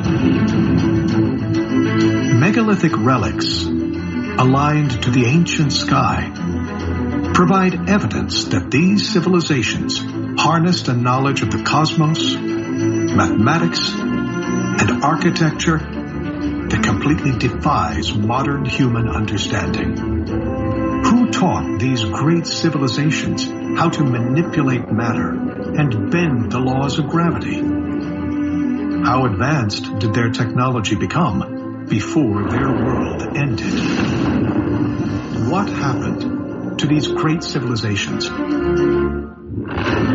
Earth was drastically changed between roughly 12,800 and 11,600 years ago in a chaotic period of time named the Younger Dryas. Blending science with mythology provides a geological glimpse into the ancient record when the legends were born and the world abruptly ended for many species on planet Earth exploring evidence for sunken cities, lost continents, cosmic catastrophes, and prophecies, we can uncover a time when Earth's ancient ancestors nearly disappeared, leaving only relics from a time before the end of the world. The Pacific Rim Legendary tales echo throughout the entire coastline of the Pacific Ocean about a civilization that began roughly 50,000 years ago and understood the principles of nature and the elements. From the tales of the great sun god Maui to the mysterious past of the Polynesian islands, remnants from this great civilization who taught of the importance of our connection to the planet and the stars, are scattered throughout this legendary region, providing clues to a time when the empire we have come to know as Mu was a thriving civilization in the Pacific. Throughout history, there have always been references to an ancient motherland, a land that pre-existed long before civilization as we know it today we find in the oral traditions of the indigenous peoples of the world memories and stories of this ancient land all the way from the aboriginals in Australia through the Andes of southern Peru, Bolivian Altiplano, all the way into Tibet and Nepal and India and all through the American desert southwest and more. The story that is told from this ancient continent of Mu is the story that predates all of the other civilizations. Everybody has heard about Atlantis. This is this island continent in the Atlantic Ocean, obviously. But there is an equal version of that in the Pacific Ocean. And this is the island continent of Mu. And there are various cultures that exist all over the Pacific that talk about the destruction of this island continent. Mu, or Mu'ul, as they tend to call it throughout the Pacific and South America, is a fascinating story because if you see the story from multiple angles around the Pacific, you begin to get a picture of what it actually was. This country, this continent, or series of islands, was actually the center of a civilization. And we have evidence from the people around the Pacific that talk about a time when a great catastrophe inundated the whole of the Pacific. There were all kinds of objects coming out of the sky, destroying their homeland. There are a number of cultures that talk about these events. On Easter Island, the natives claim that they came from a sunken land that once had a very advanced culture in the Madrid Codex, it talks about a land that was shaken up and fell beneath the waters and was never seen again. It goes on to tell us that 64 million people died that day. There are legends about Mu, especially in the Pacific Northwest. The area around Mount Shasta, for example, has amazing stories about a pre-flood civilization on Mu which was very near the, the, California coast. What they tell us in these stories is that the California coast originally extended two to five miles out from where it presently is. And that having foreknowledge of this impending cataclysm, that there were survivors that left and came over to California and settled in the area around and even within Mount Shasta. Several relics from this ancient civilization can be found throughout the mighty Pacific. From the mysterious megaliths to the tribal cultures and practices throughout, many agree that the ancient civilization of Mu influenced countless cultures. But the question remains, where was this legendary motherland? If you just look at the Pacific from space, for example, and you compare it to the rest of the Earth, there's this unmistakable idea that there's a big piece of land missing. It's like you, what you're seeing today, the little dots of the islands around the Pacific are the tops of the mountains from where a landmass used to be. And that certainly is still in the memory of a lot of Pacific islands today.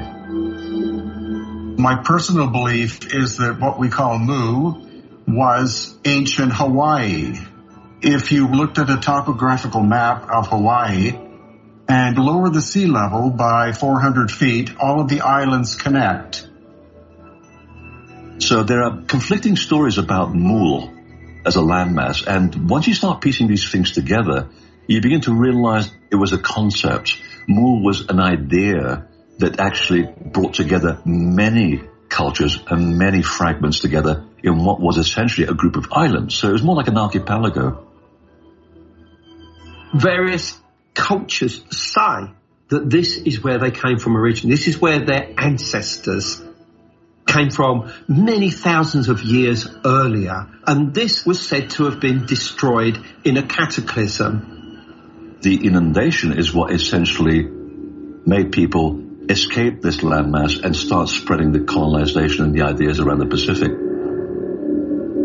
Evidence from Tibet sparked alternative researchers to explore the validity and power of this once thriving civilization in the center of the Pacific Ocean, known as Mu. The story of Mu begins in the 1900s with a British archaeologist named Sir Marc Aurel Stein, who was traveling through Asia and specifically Tibet when he met a Taoist monk the Taoist monk went on to tell him this incredible story about these set of caves high in the cliffs known as the caves of a thousand Buddhas. In this story, the Taoist monk describes how they were doing restoration work on a number of these caves and near cave number 16, they discovered a hidden chamber that opened up to a library that had not been seen by humans in over 800 years.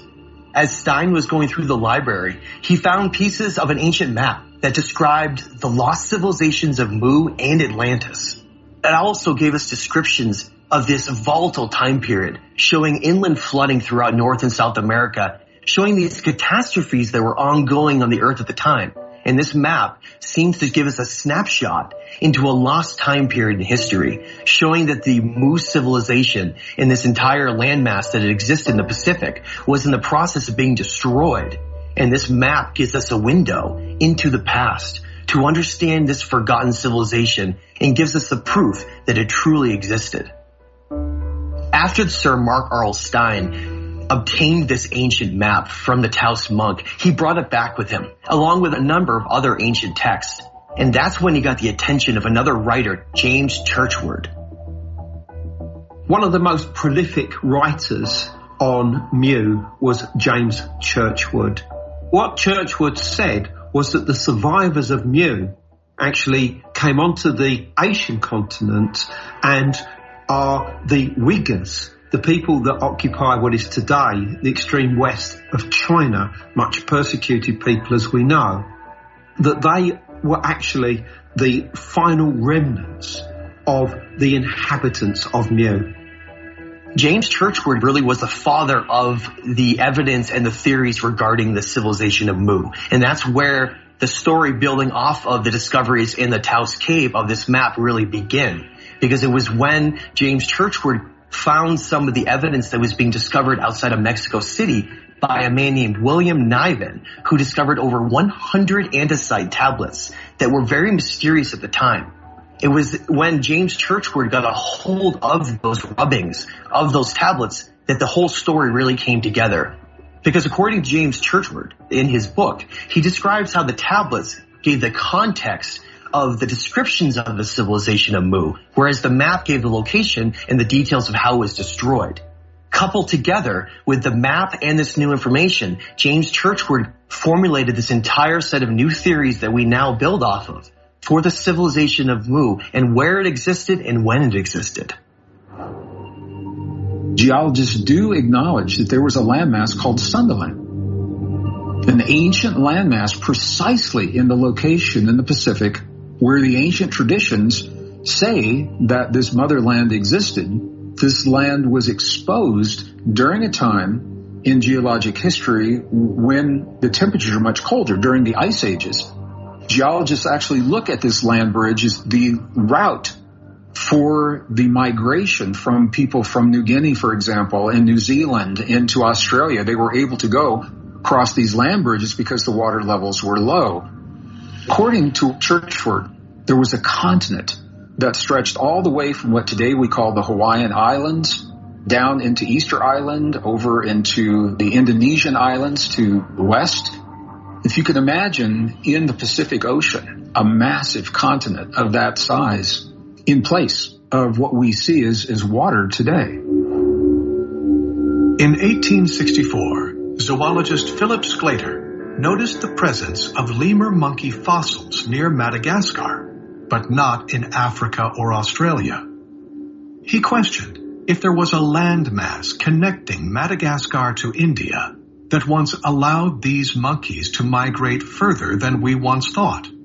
This area became referred to as Lemuria.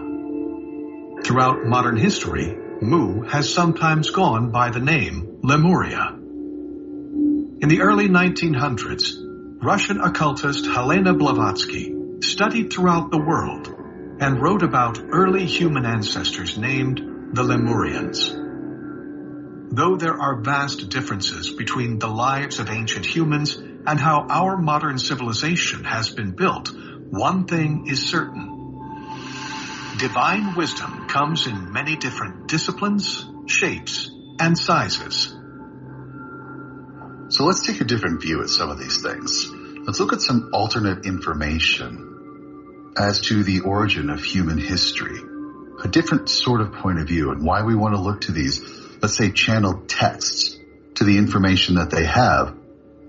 Well, when we go back and look at some of the ancient writings that we still have today, they are channel text in one form or another. They were considered sacred documents. And when we look to the works of Madame Blavatsky, she tells us that the people of Mu, Lemuria, Atlantis were guided by higher level beings.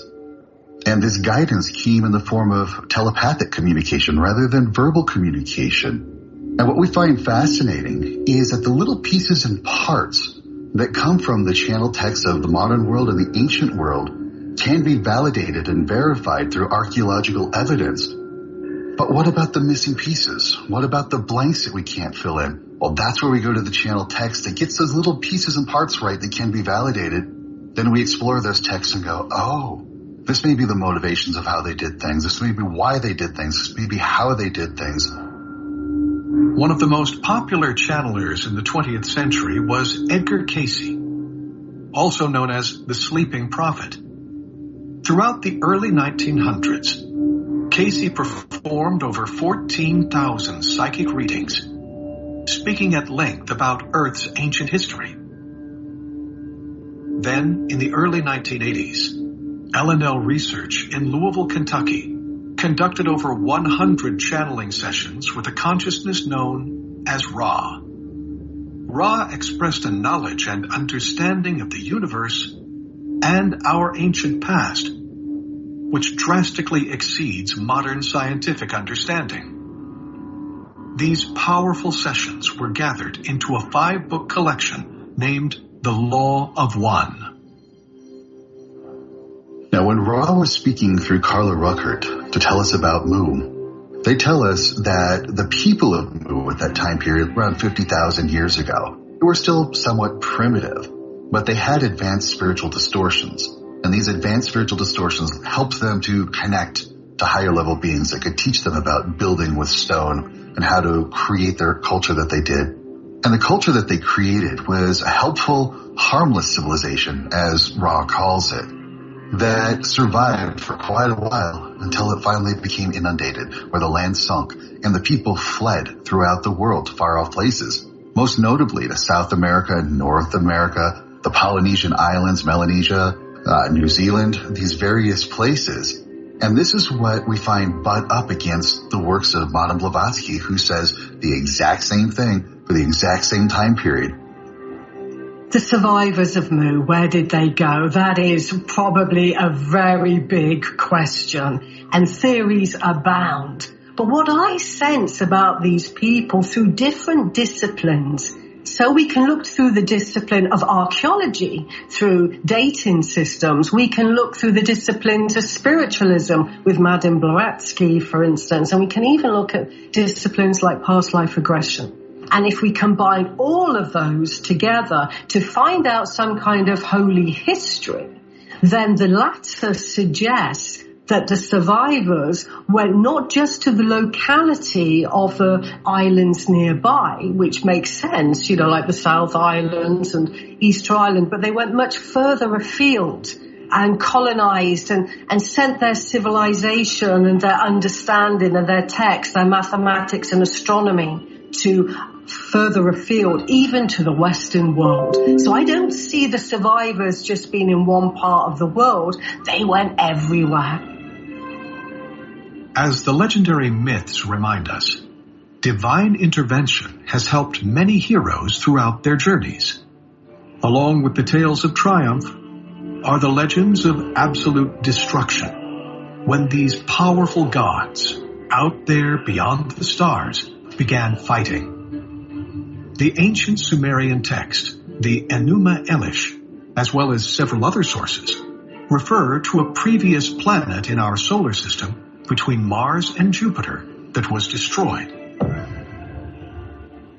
and is now the asteroid belt.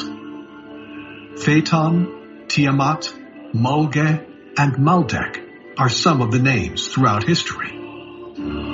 In 1976, the book The Twelfth Planet by Zecharia Sitchin was published.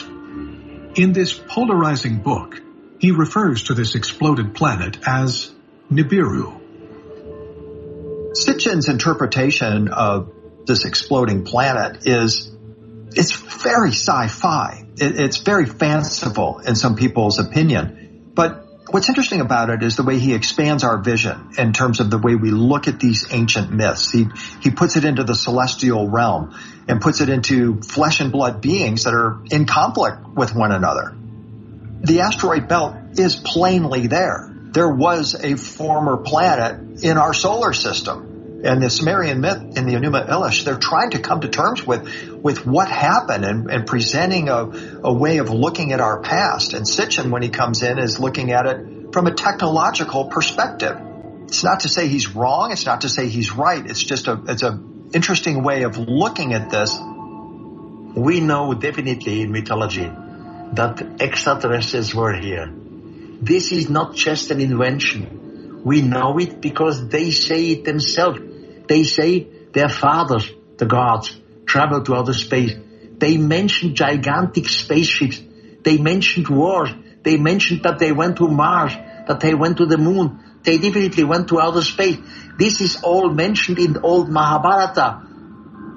Another source that we need to reference to have an open-minded skepticism when we look to the ancient world is Swaru. Swaruu of Erra claims to be a Pleiadian being that is in orbit around the Earth. Swaru described Tiamat as a mostly water-based planet that was in orbit around between Mars and Jupiter, thinking about 80% the size of Neptune. So we're talking a very large water-sized planet with an advanced civilization on it, advanced by our terms. Well, at the time period where all of this was going on, you know, 13,000 plus years ago, there was a major conflict between humanoid species and reptilian species. The humanoid species were aligned with something called the Galactic Federation, and the reptilian had their Orion Council, the Dracos, were all fighting with each other. One of the pivotal points that they were in conflict was around this planet Tiamat. And as part of this war, this continuing war, this huge watery planet was destroyed. The result of which is the asteroid belt that we know about today. This caused devastation through our, our whole solar system, including putting Venus into a closer orbit towards the sun, which we find in ancient texts all over the place telling us that Venus had a different position. And now it became this fiery, super hot planet where it is now. And so this destruction, which we can hardly fathom today, how do you destroy a planet? In Greek mythology, Tiamat was renamed as Phaeton, the son of Helios. Suffers a similar destruction. There's gods flying around in chariots, crashing into the earth. It's a very similar story that opens up the imagination to thinking about flesh and blood extraterrestrial beings or spiritual beings that are traveling in some sort of chariots of the gods, some kind of craft that are somehow still impacting the earth and that it's an explanation of our origins. When you read these stories about Tiamat and interpret it as a possible planetary conflict between two rival cultures, you wonder, well, how, how could it ultimately get to that point? Wouldn't there be a group, a governing body like a galactic federation that could intervene to prevent such a, a terrible occurrence? And part of the answer to that is it's somewhat disconcerting when you look at even the flood myth on earth. The gods who dwell in heaven and are part of a divine council, that you could interpret as a galactic federation knew this cataclysm that destroyed an ancient civilization was going to happen, and they let it happen anyway. They perhaps couldn't intervene, or perhaps weren't allowed to intervene for whatever reason. And so it, it's very, uh, very interesting to look at this idea of a divine council or galactic federation and what their limits might have been in terms of saving a civilization or, or actually intervening. The planet Earth is hurt and was hurt. We have hundreds of thousands of cradles. Some of them may be natural, but others not. Might be the, the, the result of a catastrophe.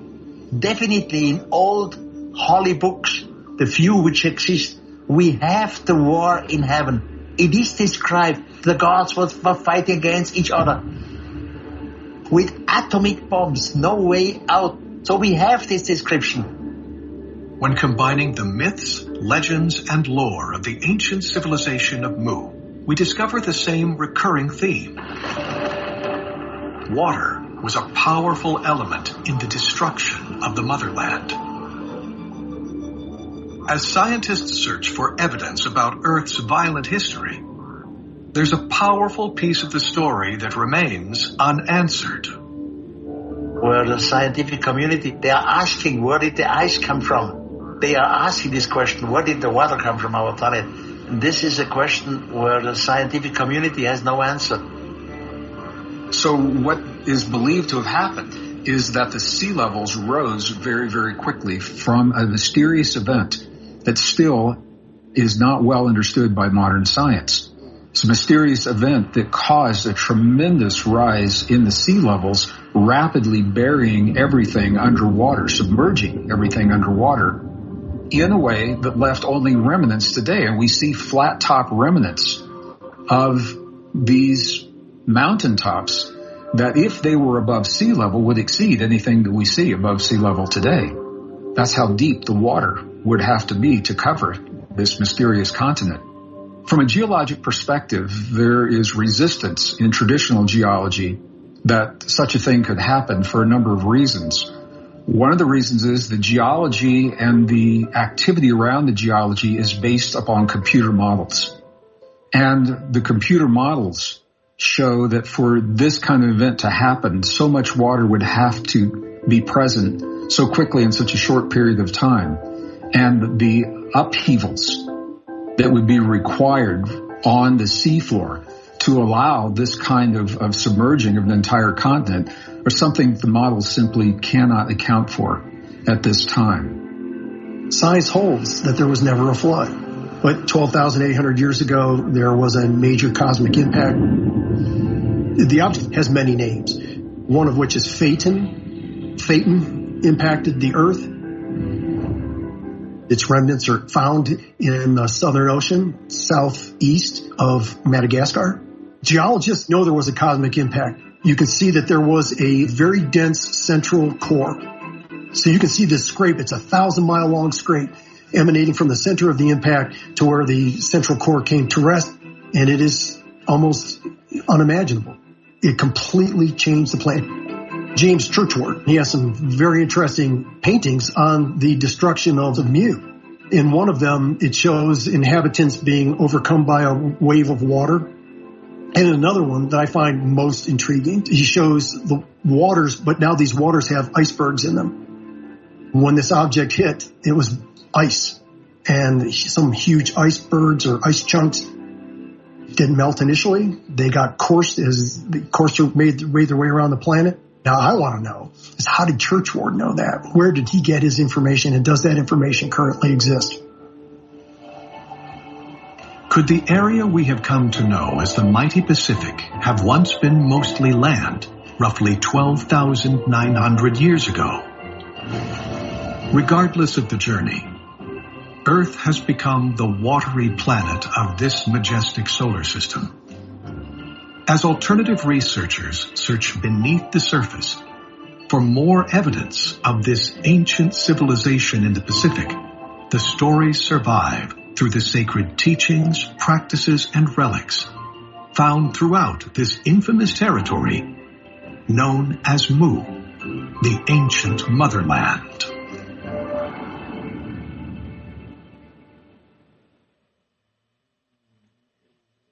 Okay.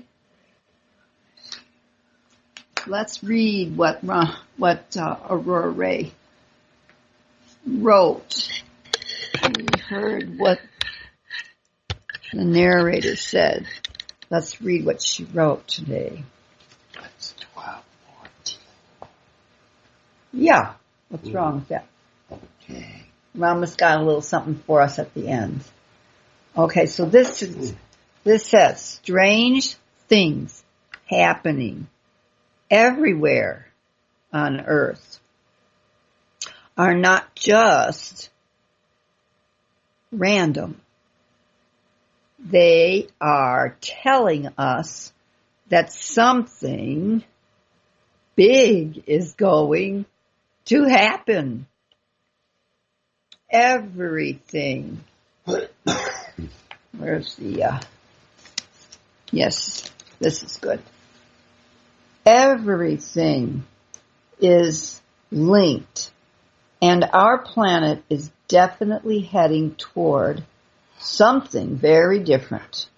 A long awaited evolutionary new Earth. The long wait is over. The Galactic Federation plan for Earth's liberation. Playing the page here. Hmm. Golden days ahead. Earth showing the way to something new. In recent years, there have been many strange and unexplained phenomena occurring across the planet. While the causes behind some of these events remains unclear, they seem to suggest that the earth is undergoing significant changes. Unusual animal behaviors, extreme weather, pandemics, fluctuations in the magnetic field, mysterious sounds, increased schematic activity, land displacements, sinkholes, and odd cloud formations are just some of the oddities that have scientists scratching their heads. Although many of these variances could be written off as natural occurrences, the frequency and diversity of them have pe- piqued the interests of experts and laymen alike. Convinced that certain events signify our world is on the cusp of a new era, I believe this, I believe in a significant shift in how everything works, resembling a dimensional change or a complete transformation of our way of living. I see signs in things like the sky, how societies are changing, or what's happening to the endorsement, the environment. While concrete explanations for these bizarre happenings have yet to be established, it is clear our planet is changing in ways we cannot yet comprehend. This post will explore some of the strangest anomalies and ponder what they could mean for the future of Earth and mankind. Strange animal behavior. In recent years, scientists have observed unusual animal behaviors that cannot be easily explained. One such phenomena is the disruption of normal migration patterns in birds, fish, and other wildlife.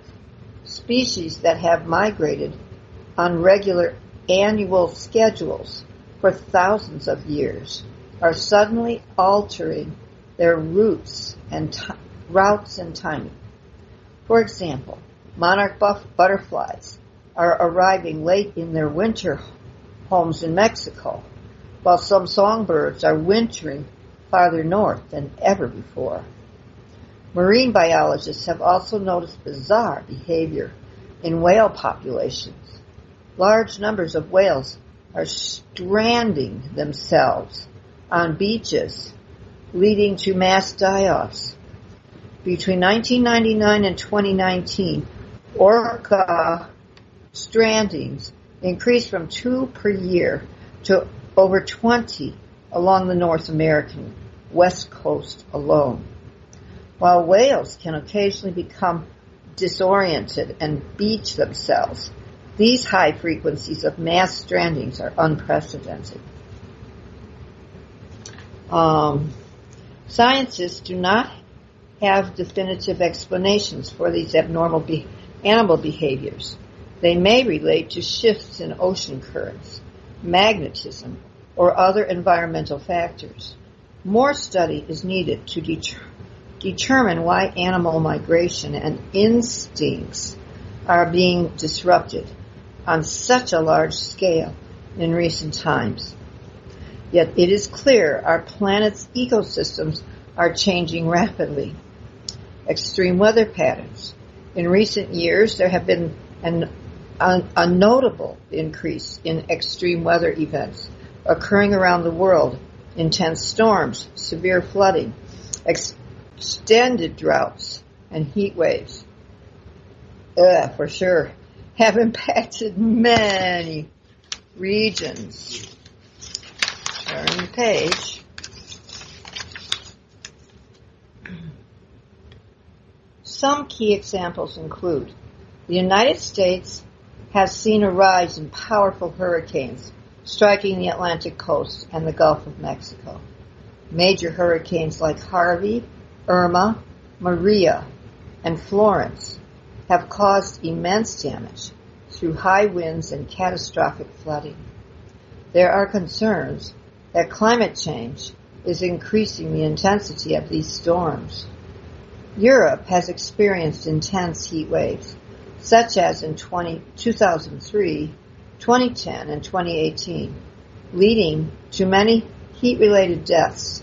The summer of 2022 also brought record-breaking temperatures across the continent.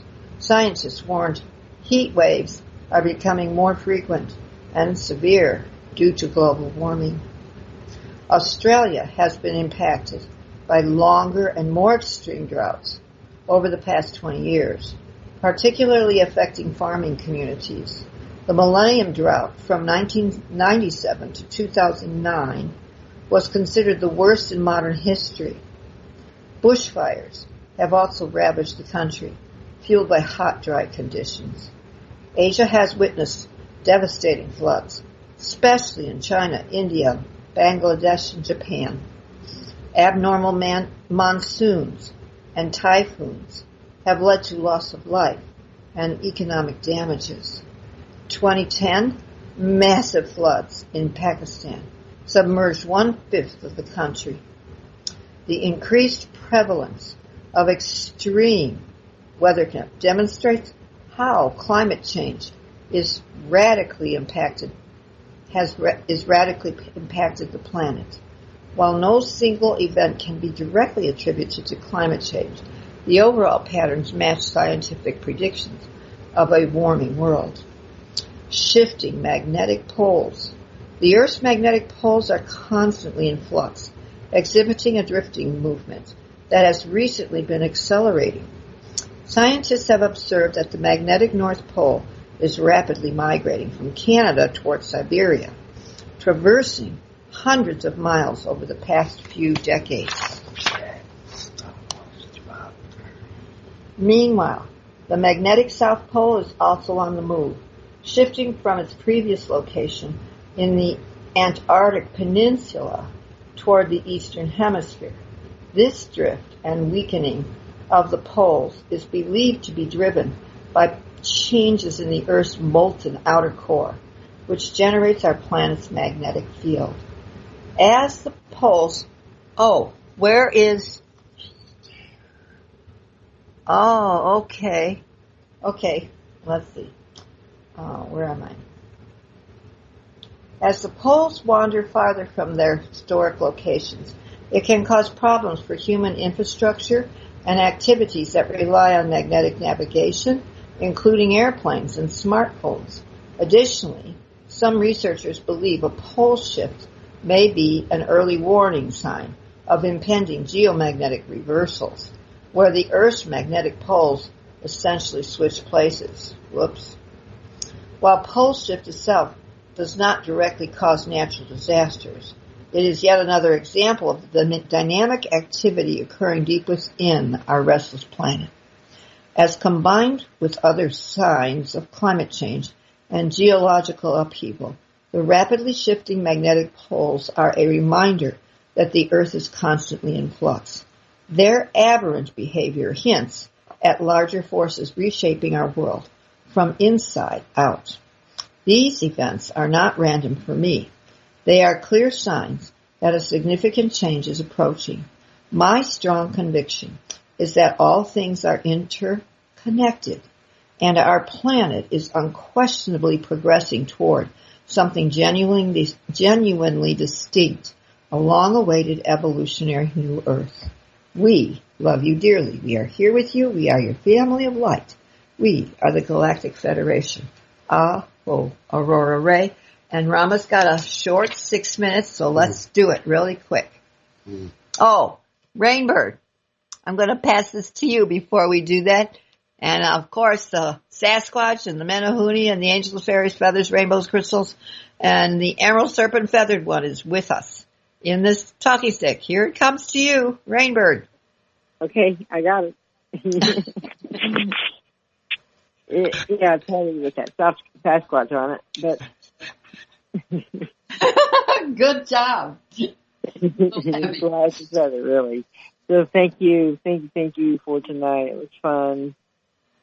Lots going on and lots that meditation is always awesome. So and mother is good. So here we are.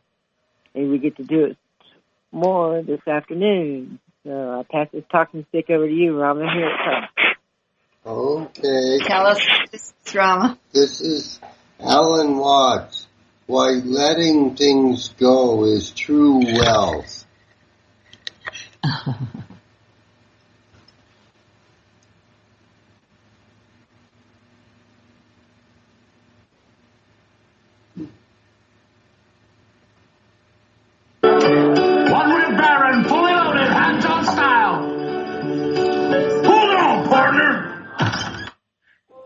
I remember once was looking in the open air and one of those glorious little thistle down things came and I picked it up like that and brought it down and it looked as if it was struggling to get away. Just as if you caught an insect by one leg. It seemed to be struggling to get away and I, at first I thought, well it's not doing that. That's just the wind blowing. Then I thought again, really? Only the wind blowing?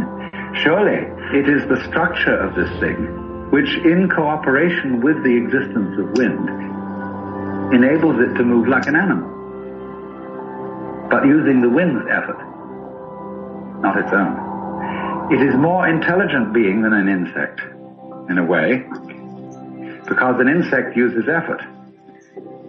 Like a person who rows a boat uses effort, but the man who puts up a sail is using magic. He lets nature do it for him.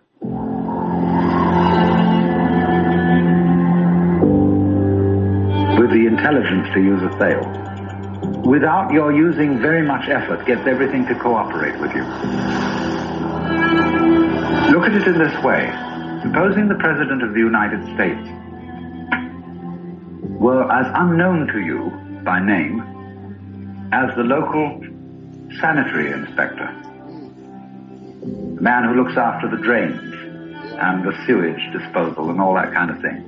This is not a glamorous figure, you see. But for that very reason, he probably does his job more efficiently than the president. Because the president wastes an enormous amount of time in interviewing uh, various groups from uh, the Elks and the Girl Scouts and uh, conferring um, honors and all this kind of thing. The poor man's life must be an utter torment because he's so well known and therefore has absolutely no time to give to the government of the country. so that if he were someone quite anonymous and that we didn't have to think about, he would be a very, very good ruler. In just the same way, for example, you don't have to attend, unless you're sick, to the government of your own body. It happens automatically. it goes on day after day after day, and the, the better it is, the less you have to think about it. When you see well, you do not see your eyes. If there is something wrong with your eyes, you start seeing spots. And those spots are spots in your eyes. When you hear well, you never hear your ears. But when they start singing, you know, then you're starting to hear your ears, and your ears are getting in the way of their own hearing. So on the deepest level, a person as a whole can get in the way of his own existence by becoming too aware of himself.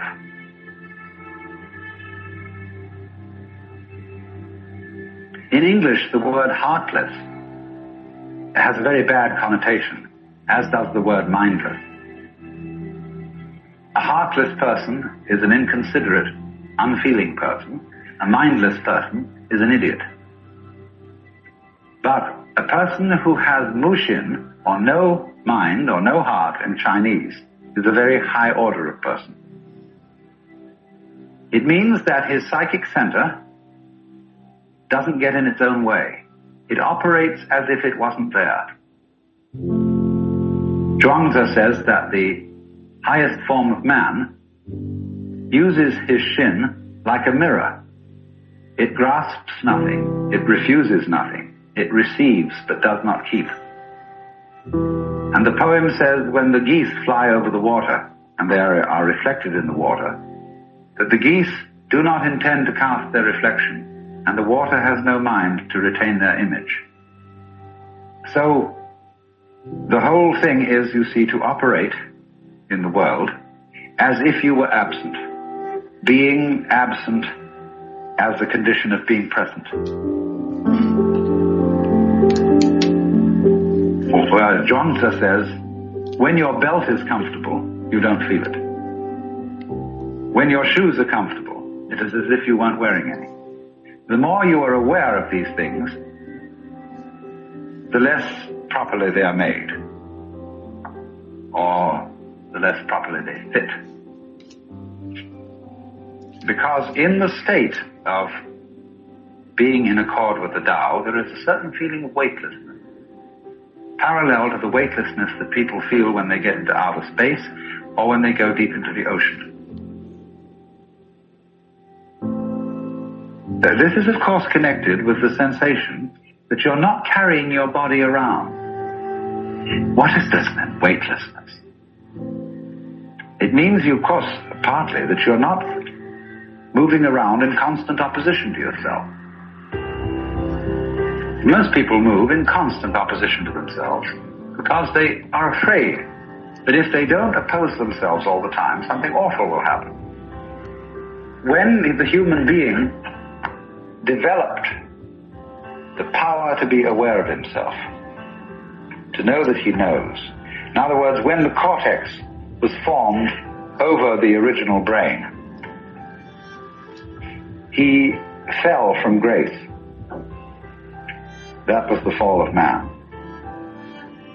When he felt, he had the sensation of being in charge, of being in control of himself, and you can only have that sensation when you are aware of what you're doing.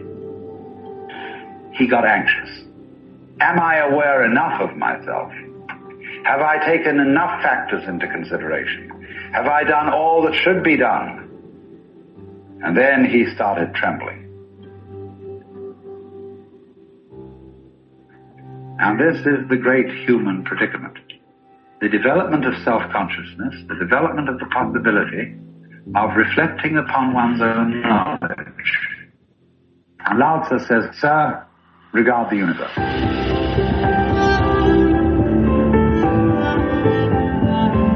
He says, the stars come out invariably every night. The sun rises and sets. The birds flock and migrate without exception.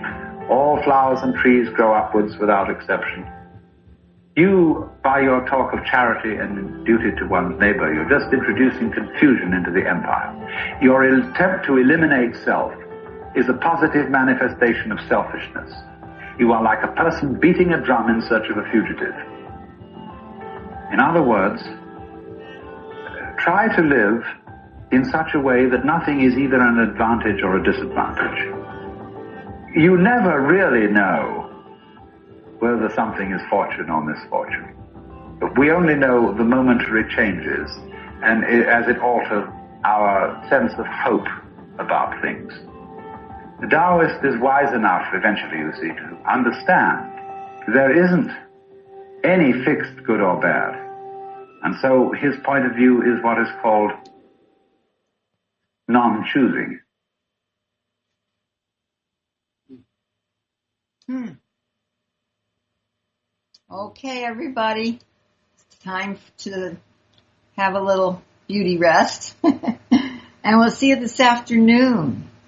And um, may we all continue to pass every test. And may the force be with you. Namaste. Sat Nam. Hot Nam Ji. 13. Thank yous. Honey in the heart. No evil. Live long and prosper. Aloha. Aloha, everyone. Aloha.